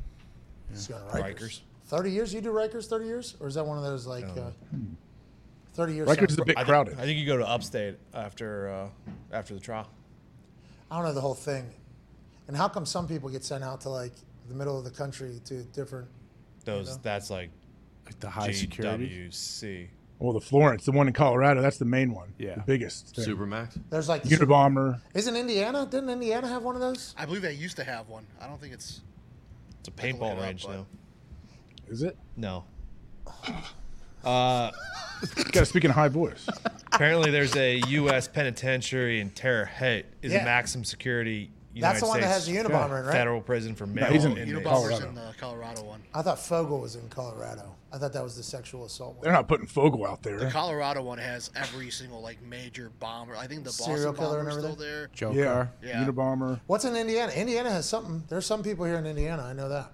It's got to be big old prison. There's big old prison in Ohio too. Let me look. They filmed the Shaw. They filmed Shawshank in an old Ohio prison. Yep. Yeah. What town is that? I don't know. It's called something. Sam lived in that town for a couple of years. I forget. because we drove through there to get somewhere, and Sam, you could, you, she like as a kid went and saw the The jail. the jail. Yeah, Yeah. it was like a big deal. Hey, come check out the jail. It's out in the middle of nowhere. Red was there. Really? Well, that's what All right, we're out of here. That's on me. This show. You in khaki shorts? No, these. I went to Dick's the other day. There's this company called Versed or something. V E R. Oh yeah, I've seen it. They're awesome. They're stretchy. Yeah, they're like yoga pants, but they Ooh. they have a bunch of them. Yeah, those are game changers. They, they have like uh, Every time I go to Dick's Sporting Goods, I want to buy the whole store. Yeah, I did a lot of that this weekend, and that's where I got the Quest thing, which we just got 12 boxes here for the office. Awesome. Hey, I saw those today. I was at Walgreens with my kids. I saw them. I almost bought a box. I didn't. You don't do I the will. keto though, right? They, they have a lot of calories. And No, they- I would eat them. I would try them because I, I think that's a good. Yeah, like I don't. I'm not a huge like peanut butter cup person, but I would do it. I would try them. So that has been my favorite forever, my entire life. Mm. So I, that makes me feel good that since I have liked them for like three decades now at this point, I will hopefully continue to carry that on forever. And if I have found like my favorite sweet tooth in a keto form, and sweet tooth being the only drawback to my keto diet, Yeah. I mean it's that's a big fucking moment, AJ. And think about how happy I was when I took that bite and was like, oh, oh my god, I think you'll find more stuff that you like probably in that same vein. I think it's going to continue to evolve because just a couple years ago it was all cardboard tasting shit because you can't do any sugar or Yeah, anything. keto's a cult now. All of that intermittent fasting, it's all a cult. So yeah, all that stuff will catch up. Rich coming from you. Yeah, you know. fucking cult leader mm. over there. That doesn't Quest have like Oh, it's not a cookies too thing. and brownies? Oh, What's that, buddy? I thought Quest has like cookies and brownies as well. I've tried. I've tried. Still haven't cracked Protein that cookies are good there. I've Yeah, had them. Yep, great. Well, I mean, they're not going to be chocolate chip cookies that your your wife makes, but they're going to be okay. No, my wife is a great baker, but the the peanut butter cups from Quest, in comparison to the Reese's, close enough that I'm like, ooh, good.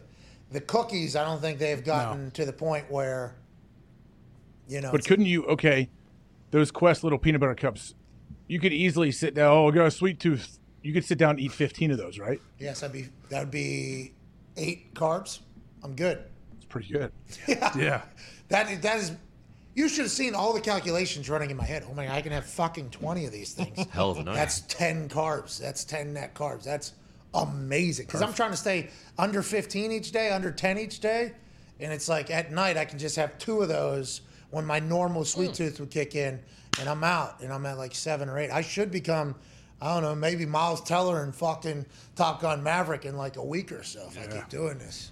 You know? How much you weigh? You look good. I haven't been on a scale. I don't get on a scale. I don't want the numbers to deter me if I feel like I'm having success visually and physically. So I'll get on a scale at some point. But I'm doing cardio morning and night. Really? Yeah. You climber? Uh, yeah, I do the stairs and then I box. Oh, you're in the Arc. Yeah, that's right. I'm back in the arc. Fucking took out our class, took out the champ, and fucking. You are really Moneymaker. restricting yourself, by the way. I just looked it up. You only have to stay under 50 a day for keto. Yeah, so probably four or five days I'll be fucking eight pack. No big deal. That's what I'm saying. Look at me, AJ. Huh? Look at you, man. Figured it all out. What if I just do this forever? What if this is the new me? I It think is it you. is. It's your lifestyle. Yeah, why not? Why not? Who says no? Who says I can't Who just says no? Who says it? Are you happy? Right now? Yeah. Got good energy. Oh, hell yeah. Bud. Feel like I'm losing weight. The tan is awesome because That's the what's sun has important. been super hot. So here we go. I'm excited, man. I can't wait to get to the stage of life where I'm just getting a bunch of fake shit done to my face and the transition of my face changes. Mm-hmm. Wait till I come back and I'm just fucking, why the long face? What are you talking about? this is my new face, dude. Don't You worry. and Brady look exactly alike.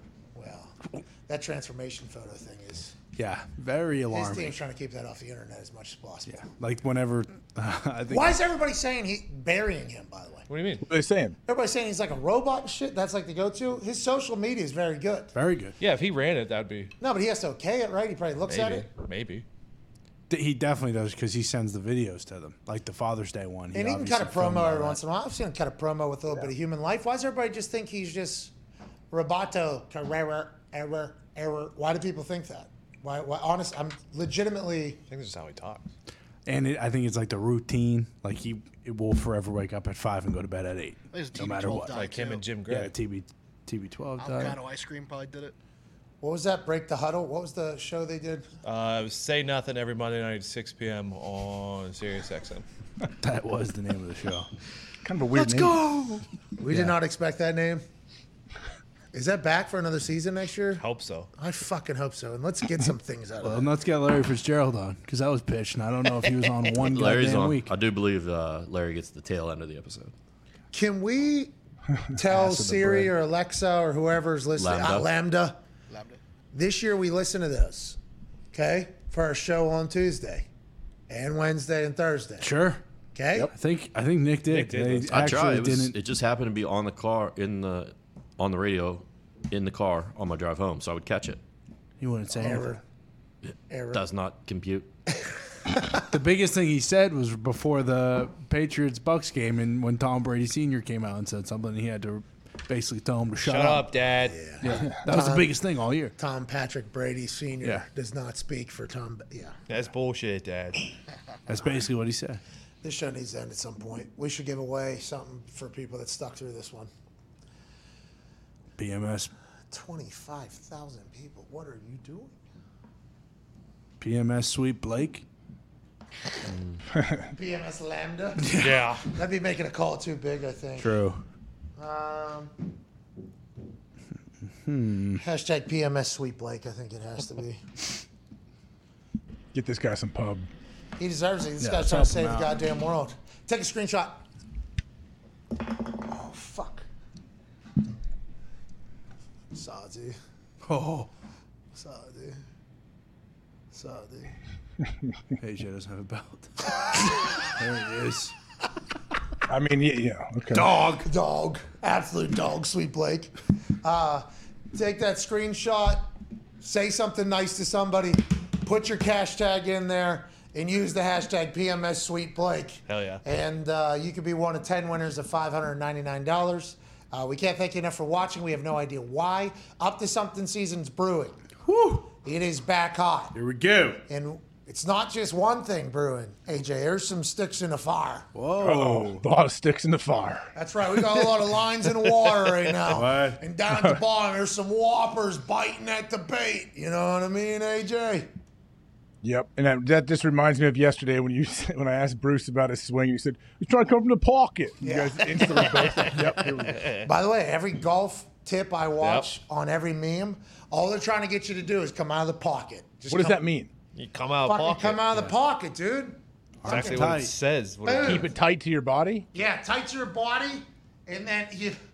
Come out of pocket. Euclid. Oh, fucking TV on the Oh juju. no! Forget it. Forget it. You're trying to come out of the pocket, though, pal. trying to come out of the pocket. You know what I mean? Inside out. Maybe I'll make that swing change when I get out to Tahoe. You should. I'll give you a look. the golf uh, fix guys out there, I guess. Michael. Really? Lead better. No. AJ's going to be doing that juju swing in Tahoe. There's no air. He's been thinking about it way too much. He's going to subconsciously start doing it. Michael Breed. No, it's not him. That's not the golf fix guy. Not anymore. Who's golf fix now? I, I I Google golf fix guy and it says Michael Breed. Golf fix now is what you're saying. Put golf fix 2022. Is he British? I don't know. I have no idea. I I, thought it was the him, original person I watched at 2 a.m., 3 a.m. with pool noodles in his pocket. David Faraday. No, that was never the golf fix. Please have a little respect for the fucking golf fix. Golf fix was awesome. Oh, the new look, the golf fix. I don't know. I can only find Michael Breed. Yeah, let's look at what Bruce was trying to. Here's the Juju swing, AJ. Oh, it's called the Juju. Yeah. That's how you know it's good. I mean, Okay, what- that's Can we see it? That's a lot That different is than Bruce. nothing. How is that a weird swing? That's a standard golf swing. Wait, Bruce didn't replicate it right? Well, he's trying. It's feel versus real. Ain't that right, Bruce? It's all Yeah, feel yeah, versus real yeah. problem. I, I just See- wanted to stop hitting it fat. I was hitting it fat every single time, so I was like, oh, maybe this fucking swing. Let's just will- blade everyone now. yeah, Yeah, thin. Let's thin, thin, thin. Thin to win. simple. That looks like a standard swing, doesn't Yeah. it? What am I getting wrong? Just the hands are just a little turned. The hands are a little weird. Yeah, Little Bruce's late. hands go You super never, like. yeah, you never extra. break the the wrists or hinge them at all. On any other swing, or on this swing? I mean, on let's get real. one. Nobody's swing's gonna look like that though. Matthew Wolff. I just kinda. saw six, seven people. Matthew. I mean, in this, like out of, out of the people on this program, no one's swing is gonna look that good. No. Matthew Wolff swings that way. I concur. I can't touch my toes. I'm not flexible enough for golf. I don't think. Everybody sends me tips and stuff on what I should do. Yeah, here, it's this, that. Yeah. Oh, come on, Bruce, that right wrist. What are you doing? Look at that though. What if he makes contact on that fucking? what if he does? The club's gonna miss the ball by six Fundamentally, feet. the the club head should never be ahead of your uh, hands, and so that's what that's doing. So I don't know how that makes any sense. Maybe it's for people that just super slice, and so they're trying to get ahead of it so that you can hook. Yeah. Ah, Yeah, you got to get steep to get shallow. I've heard. Oh no! Oh, and you're like, take the win, baby. Thanks, this is the problem. All right, we're back tomorrow. Hashtag PMS Sweet Blake. Take a screenshot earlier. Um, Ten winners, 599 bucks. We're back tomorrow. Then we're off Friday. Then we're back Tuesday, Wednesday, and then we're live uh, on social media. I don't know if the show will be like this uh, Thursday, Friday from Tahoe next week, and then we're off that next week, and then we're back. And that's football season. Hell yeah. And we're right there. Let's go, dude. Then Thunderdome, by the way. Yeah. Yeah. When? Very soon after that. I think it's timing up. It's looking damn good, by the way. AUG. It is. Hey, AUG, what's that? August. Oh, all right. If LBS stands for pounds, what's LBJ stand for? I don't know. Lyndon B. Johnson. That's the end of the show. See you later.